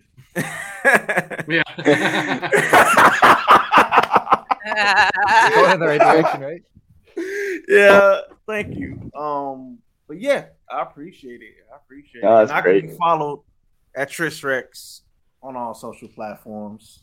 I got some cool uh, merchandise that we were uh, talking about at uh, C2E2, and I got some more uh, cool stuff that we're gonna be dropping. Are, are you going to be at C2E2 in August? I will. I will. I got a cramp in my stomach, so I'll find No. it. oh no. I'll find it. I always have a cramp in mine. I, I yeah. will. I give birth uh, in July, so I will be on a plane for Ooh. C2E2 right after that. My mom's like, "Okay, you're ambitious." Well, Um, I'm gonna I- stand up for the rest of this because my uh this whole abdomen side. Is just- Hey Tris, you want to throw that uh, that magazine back on the screen, guys? If for the people that are watching, if you well, first of all, if you don't know, Cosplay Alliance has its own magazine. That's this month's issue. A lot of us are actually in this issue. Vera's in it. Uh, Married Makers is in it. Uh, Lisa is in it. Uh, who else? Oh, any- oh, yeah. so make sure to Jordan's go check out. Jordan is Jordan in it? Let me see here. No, I'm not. I know. Oh no, sorry. Yeah, the chat. I was thinking of the chat. I'm sorry. No, that's okay. Yeah, there's a lot, a lot of wicked cosplayers in this specific magazine, well, in every magazine, but this Look one specifically. Oh, oh, There's yeah. a Vera right there. Ooh. My Shiny. favorite cosplay of hers of all Those time. lights are light. They light up, man. They are bright. They are. I gotta Yeah. step up my game so I can get in that. I'm like, oh Yeah. man. okay, I think the cramp subsided. Sorry. All so I guess my last build is that if anybody's watching this and they want to get started into cosplay, what's the one thing you would tell them to do, or one place, or one tip, or what's the tip that you always give cosplay? We should all go through it and everyone give their their their tips so everyone gets a little get Yeah. different perspectives. That'd be fun. Yeah. You could start. You just volunteered. You don't even know. Ah, I was about to do the not it. Okay. Yeah, no. Um, don't don't hold yourself to other people's standards. Just because, like, if you look at it, like when you first, when I first started, I would look at someone like Kamui, right, like Svetlana's work, or like Harrison's work at um, Volpin Prop, and you'd think, well, shit, I, I'm, I can't do that, and doesn't mean you shouldn't. It shouldn't discourage you. It should give you something to work toward. Don't let other people's work discourage you um, or like intimidate you rather. That's probably a better way to say it. Don't don't get intimidated and just you'll never get better unless you try. Because like i'll look back at some of the stuff i did and be like ooh i won't show that. But you know you have to start somewhere and you can only get better the more you the more you try the more you practice. And as long as you stay positive like that then that's all you can do. And as long as you have fun and enjoy yourself then there you go. There you I go. agree 100%. Just do it. Yeah. Yeah, Yeah. jumping off of Aaron, some of the, Yeah. sometimes the greatest ideas come from let's just try it. Exactly. Yeah. And you're like, oh, that works really well. I'm just going to continue to do that. hmm i agree yeah Yeah, don't be like me and wait 10 years to start your dream cosplay. yeah. Yeah, you can always remake it three or four times, right? Yeah. Exactly. Yeah. Says every Batman cosplayer ever. I would say surround yourself with good people, right? There's so many Ooh. good people in the cosplay community that will help you, that will lift you up, that will, you know, support you and promote you. And just even, you know, I think of some of my friends who are amazing builders, way better than me. And they like will message me out of the blue going, Hey, you, I hope you're having a good day. Like there's enough people like that. You can find them. Um, and, and, and you don't need to be a part of the other nonsense. So There's a lot of all nonsense. these people, these amazing people. You can sit and talk shop, and it's just no egos, no drama. We're just like having fun talking about going to the bathroom in armor. yeah. yeah. And how you optimize sitting down in this in the armor. Like, There After the third or Here's a fourth run. for cosplayers: integrate zippers. yeah. Oh yes. Yeah. Oh yes. Yeah, there you go. the zipper. She's got it right there. She's like, here it is. Yeah. Anybody else with a tip for somebody, or for Yeah, we? Yeah, sure. I got one. I was gonna say if you're if you if you definitely know cosplays for you and you're gonna get in it, just set little goals with your build. You know, Mm. each time you may be like, oh, I want to try. Like maybe it's just mastering a certain technique or something like that. Maybe it's just sanding down your edges just a little bit better than the last cosplay. Uh, on this next one, I want to make sure that my chest piece is going to be two separate pieces, so that when you sit down, the chest has got room to move and it's not going to just right up on you. It's just stuff like little goals, and then just be happy. It doesn't have to be perfect overall, but you learn a little bit something, and your next build is going to be that much better. Awesome. Yeah, I was gonna say just do it. Like, don't worry about how it's gonna be. Just go for it. But uh, three of you already said it. And then I was gonna say, uh, it's it's not a competition until you're in a competition. But even then, everyone's having fun. So I guess for someone starting out, make sure you actually wear your cosplay before you get to the event. Hmm. Test it out. Mm. Yes. Yes. Yeah. You'll, you'll figure it out real quickly when you try to walk around. Is this gonna hold up? Don't walk around for like two minutes. Like, really, really give it a good test drive. Didn't you say go up the stairs? Isn't that didn't Great you- advice. that? Ooh, yeah. Someone said that. yeah, think today. about you're going to go over stairs, over a curb. How are you going to be able to go to the bathroom? How are you gonna do get into get an that right hydration level, like where Yeah. you don't have to go, but you're not going to pass out? Right. Tris, that needs to be a uh, that needs. I'd love to see a video of you trying to like hail a taxi. That is a good TikTok. That's a good It's TikTok. just That's a really good things TikTok. are just yeah. like not possible. that would be great. That would There's be great. Video of me on my TikTok of me with Bowsette horns trying to get into. gonna say, were you Uber. like this? Yeah, I'm like this, and then I'm like, just shut the door. the Uber driver's like, okay. Yeah. I would say um, something that helped me a lot was just messaging people um, who are who have been in the game longer than I have, especially if you're a beginner. Because I mean, sometimes you won't get people who message you back, and sometimes you get people that message you back and go, um, you know, don't do that, or I wouldn't recommend it, or try this, try that, talk to this person. I I personally don't do chainmail. Talk to this person, or you know that Yeah. kind of thing. Um, Networking can infinitely help you get over some hurdles you don't need to do even though it is beneficial uh, to do to, to to run into some issues on your own. Some of them you don't have to and by networking and talking to other cosplayers and building a community um, can really help with that For sure. And I don't, you know, I would say 90% of people will answer your question. oh yeah absolutely Just answer uh, or ask a specific question. Don't- Yes. that- you know, I get a lot time, a lot of times things like, how do you make make things out of foam? And it's like, yes Mm. uh, or how, you know, what should I do? How should I start? It's it, it- you have like Mm. if you, but if you message me and say, what density foam should I use, or what thickness, or something like, if you have a specific question, you'll get an answer. If I don't know the answer, I'll be like, oh, I don't do larger than life builds, but I know this guy named Tris. yes Yeah.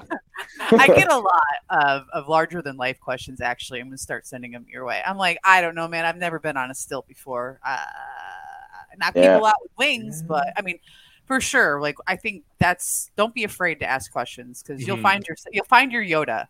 I have a couple Yodas. it never hurts, right? Like it, it, you'll be surprised what you can get out of people, like in terms of answers and whatever, if you just just ask. As long as it's reasonable, as long as you know it's in a you're polite and it's in a nice way, it never hurts to just ask. And I, like you said, this is a great community overall. As a whole, the cosplay community is so great that it, like, people will ask about 3D printing a lot, and we'll usually give them advice and tips and that. But if they say, "I want to print this, what do I do?" Like, well, I, I don't know. Do you have a printer? What type do you have? What are you trying to, you know, what? Like you said, be specific a little bit more. But like, it doesn't hurt. It doesn't hurt at all. Mm. It, there's like if, if if someone says, "Oh, sorry, I can't really talk right now," or "I'm a little busy, I can't help you," you're no worse off than you were before you asked. But Right. on the off chance you find your Yoda, like you said, then you're all the better, and then you learn more, and then one day someone could ask you that same question, and you can pass it along. Exactly. Yeah. And for goodness sake, please just don't message us, hey. Yes, I was just gonna say that. Or also, hi. also, Too many yeah. yeah. Yeah. Um, and just don't ask me we how my feet look. I wear armor. My feet are a wreck. I lose a toenail every Dragon Con. You don't want to see that. Like, but then my husband's like, "Well, how much does he want to see your feet?" Because I mean, you can send him a picture of mine. Wow. no, I did. I, I got. Hey, do you have do you have cute toes? And I was like, my toenails are black and blue. Like, I've gotten that too. I'm just like, no. I'm like, you- I'll go ask a seamstress. Like, no way. The Mm. armor, no. I wear Worbla's shoes. What do you think? Terrible. Uh, I would well, thank say- you guys so much. And again, Tris, you want to hold that magazine up because we are all here to support Cosplay Alliance, and they Mhm. have a magazine that is specific Woo! to armor builds. So pick it up. You can get it digitally and physically, right? Correct. And it Yeah, feels so physically. good. So Mm. nice and smooth. Yeah. I just I was gonna say well. like, I do have an Etsy shop as well that do some templates for really simple builds, like really simple shapes and stuff like that. Um, and it's the same the Freakish Workshop on Etsy as it is on Instagram. So I just didn't get to do it before. So Awesome. I, I was gonna say one thing uh, as far as a tip: plan the work and work the plan. Mhm. Um, Ooh, when yeah. it comes to a lot of these armor builds, whether it's small or large, a lot of things will work out in your head perfectly, but once you see them in foam, it is totally different. So have a plan A, B, and C if needed in order to, to get those done. So whether you're beginning or whether you're more seasoned, always go in with a plan so you can know where to, you know, take Yeah. a step back and go back to the drawing board. Go in with a plan, but don't be afraid to change that plan along the way. Got to adapt. Exactly. Mhm. Exactly. Call the Married Makers and be like, yo, I can't do this. Yeah, 3D print it for me. Yeah, well. They'd be like, "Sorry, you're too busy." Uh, ah, sorry. I'm, Ooh, just, I'm a- a gonna, good I one- am just going to message him, hey. Yeah. Hey, what's up?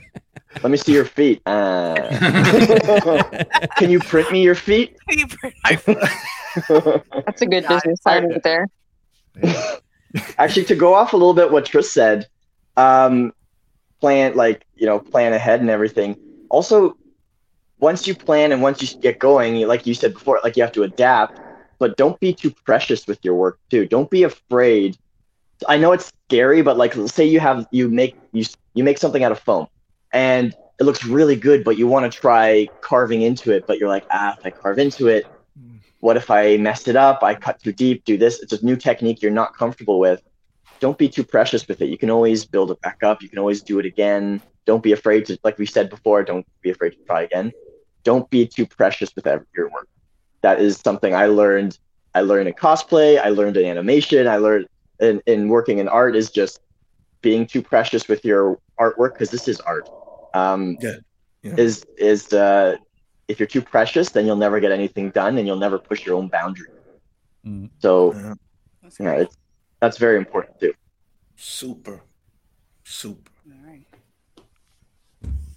Yay! All I'm so glad I joined for the last 15 minutes, guys. Well, it was really for joining. awesome 15 minutes. It was better with you there, and I also will will be looking at be on the lookout for the Mirabel uh, Encanto doors. Ooh, yeah, I I legit I think that's a great idea. It's we'll just have to put it. I'm sure I don't know if you guys talked about it, but the infinite list of of Yeah. things that you want to do, the cosplay list and the work list, and yeah, Yeah, it's it's a great idea because that's like super hot. Like who doesn't love Encanto? So like, but I Yeah, watched I'll- it I'll- 7 I'll times today. oh man, watch it all the time. And people are like, oh, because you have a daughter, right? I'm like, yeah, because I have a daughter. it's totally because of her. That's why I watch it. It's like my wife sent me a photo of that where it's a guy uh, taking out like a bunch of action figures from Toys R Us. And it's like the, the the the clerk is like, "Oh, your kids are gonna love those." Like, yeah, my kids. Yeah, my kids. Sure. I, I love it. I get that all the time when I go to Target. Like it was the other day, I was picking up a prescription, but um, I also had like this McFarlane toy with me, and I was like, "No, this is for me." You know, I, I didn't even. I don't even play it off anymore. It's like, No. "No, this is for me. Yeah. This is the medicine to go with the medicine." Thank you. That's I'm addicted to action figures, freakish and DCW. I know you guys already know, but it's like I. Oh, I- I get give it. up. I get it. Yeah, man. I can't give it up. I'm sorry. We're all giant years children, old. right? There, it ha- we have to be, right? Like, we- Yeah. We're playing Dress drinking. up. Our hobby is playing dress up. Exactly. Yeah, it's Exactly. all there. Exactly. Oh, yeah. I go to a con and I'm just like, let's go, adult money. yeah. Mm. it's it's a holiday for us, right? It's like you get to see Yeah. all the people you know. You get to celebrate each other's work, and you get to buy like cool stuff that you just don't get to see every day. You know, so it's, it's. I can't think of a better way to spend my day. Mm. and it's it's something better about there's something much more satisfying about shopping in person at a con in that atmosphere than just ordering it online Yeah. you know even if it's a more expensive cheaper it doesn't matter there's something satisfying about going to a show finding a booth and be like oh and then and buying exactly what you want in person Or talking Oh to my the God, artist, like an artist for the alley. walls Talking to the right now. I artist, have room Hi, know sorry, that- my phone died. I have no more space in my walls, but I need that artwork. yeah, Yeah. And it's a I good feel like sometimes cons are the only place to find certain things. Like Hmm. I, I collect Star Wars Black Mhm. Series. I go to Target and there's nothing. Go to Walmart, there's nothing.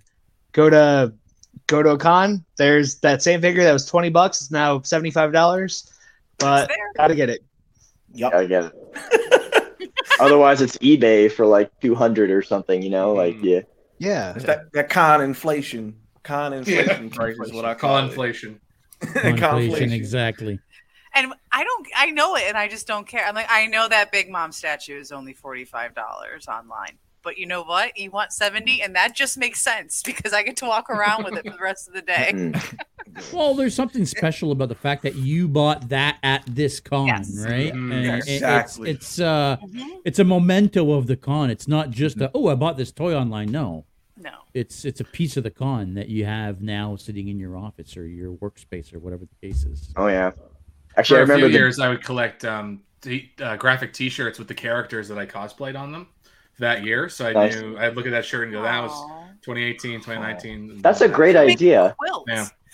That's a really good idea. Uh, Make quilt's a good idea. Yeah, make a quilt of the T-shirt So, from the T-shirts. I remember two days before my wedding, uh, we went to Fan Expo uh, in Toronto, and I got I had X Men number one, first edition, and I got it signed by Stan Lee there. Oh, And I'm like, this is the best day of my life. And I, I shook his hand and I told him, I love Iceman. He's underrated. He's my favorite X Men. And then, and then two days later, I got married. I'm like, I guess it's the best day of my life. Do you remember a couple days ago? but it, like, it's Stan Lee. yeah. It's pretty close. But it's there's something satisfying about saying like, yeah, I got this at the con, and then within the hour, I got it signed, and Yeah.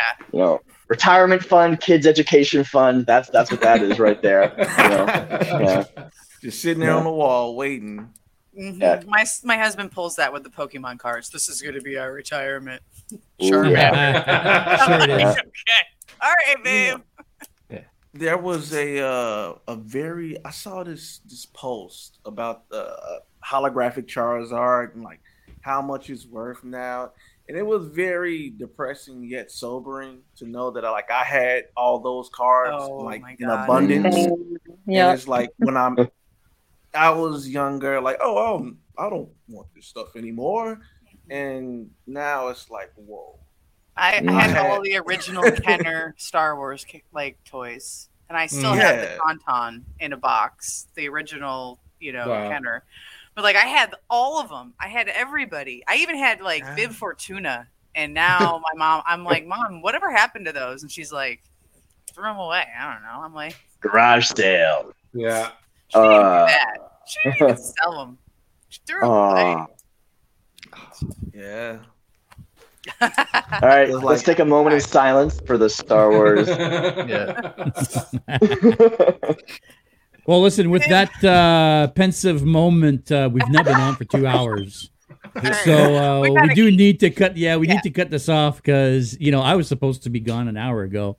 Uh, but listen, thanks so much everybody for joining us. Uh, this was amazing. Again, everybody watching, make sure you go follow Cosplay Alliance. Click that link below, that subscribe button below. Super important. We're trying to grow this channel, so every subscribe and like helps a lot. Avera, Can't wait to hang out with all of you people in real life. You well, thanks for awesome. doing this. This was awesome. Yeah, if you're ever you. in Yes, the thank you. Toronto Thank area, you. you let us know. All right, we'll do. Absolutely. See you at C2E2.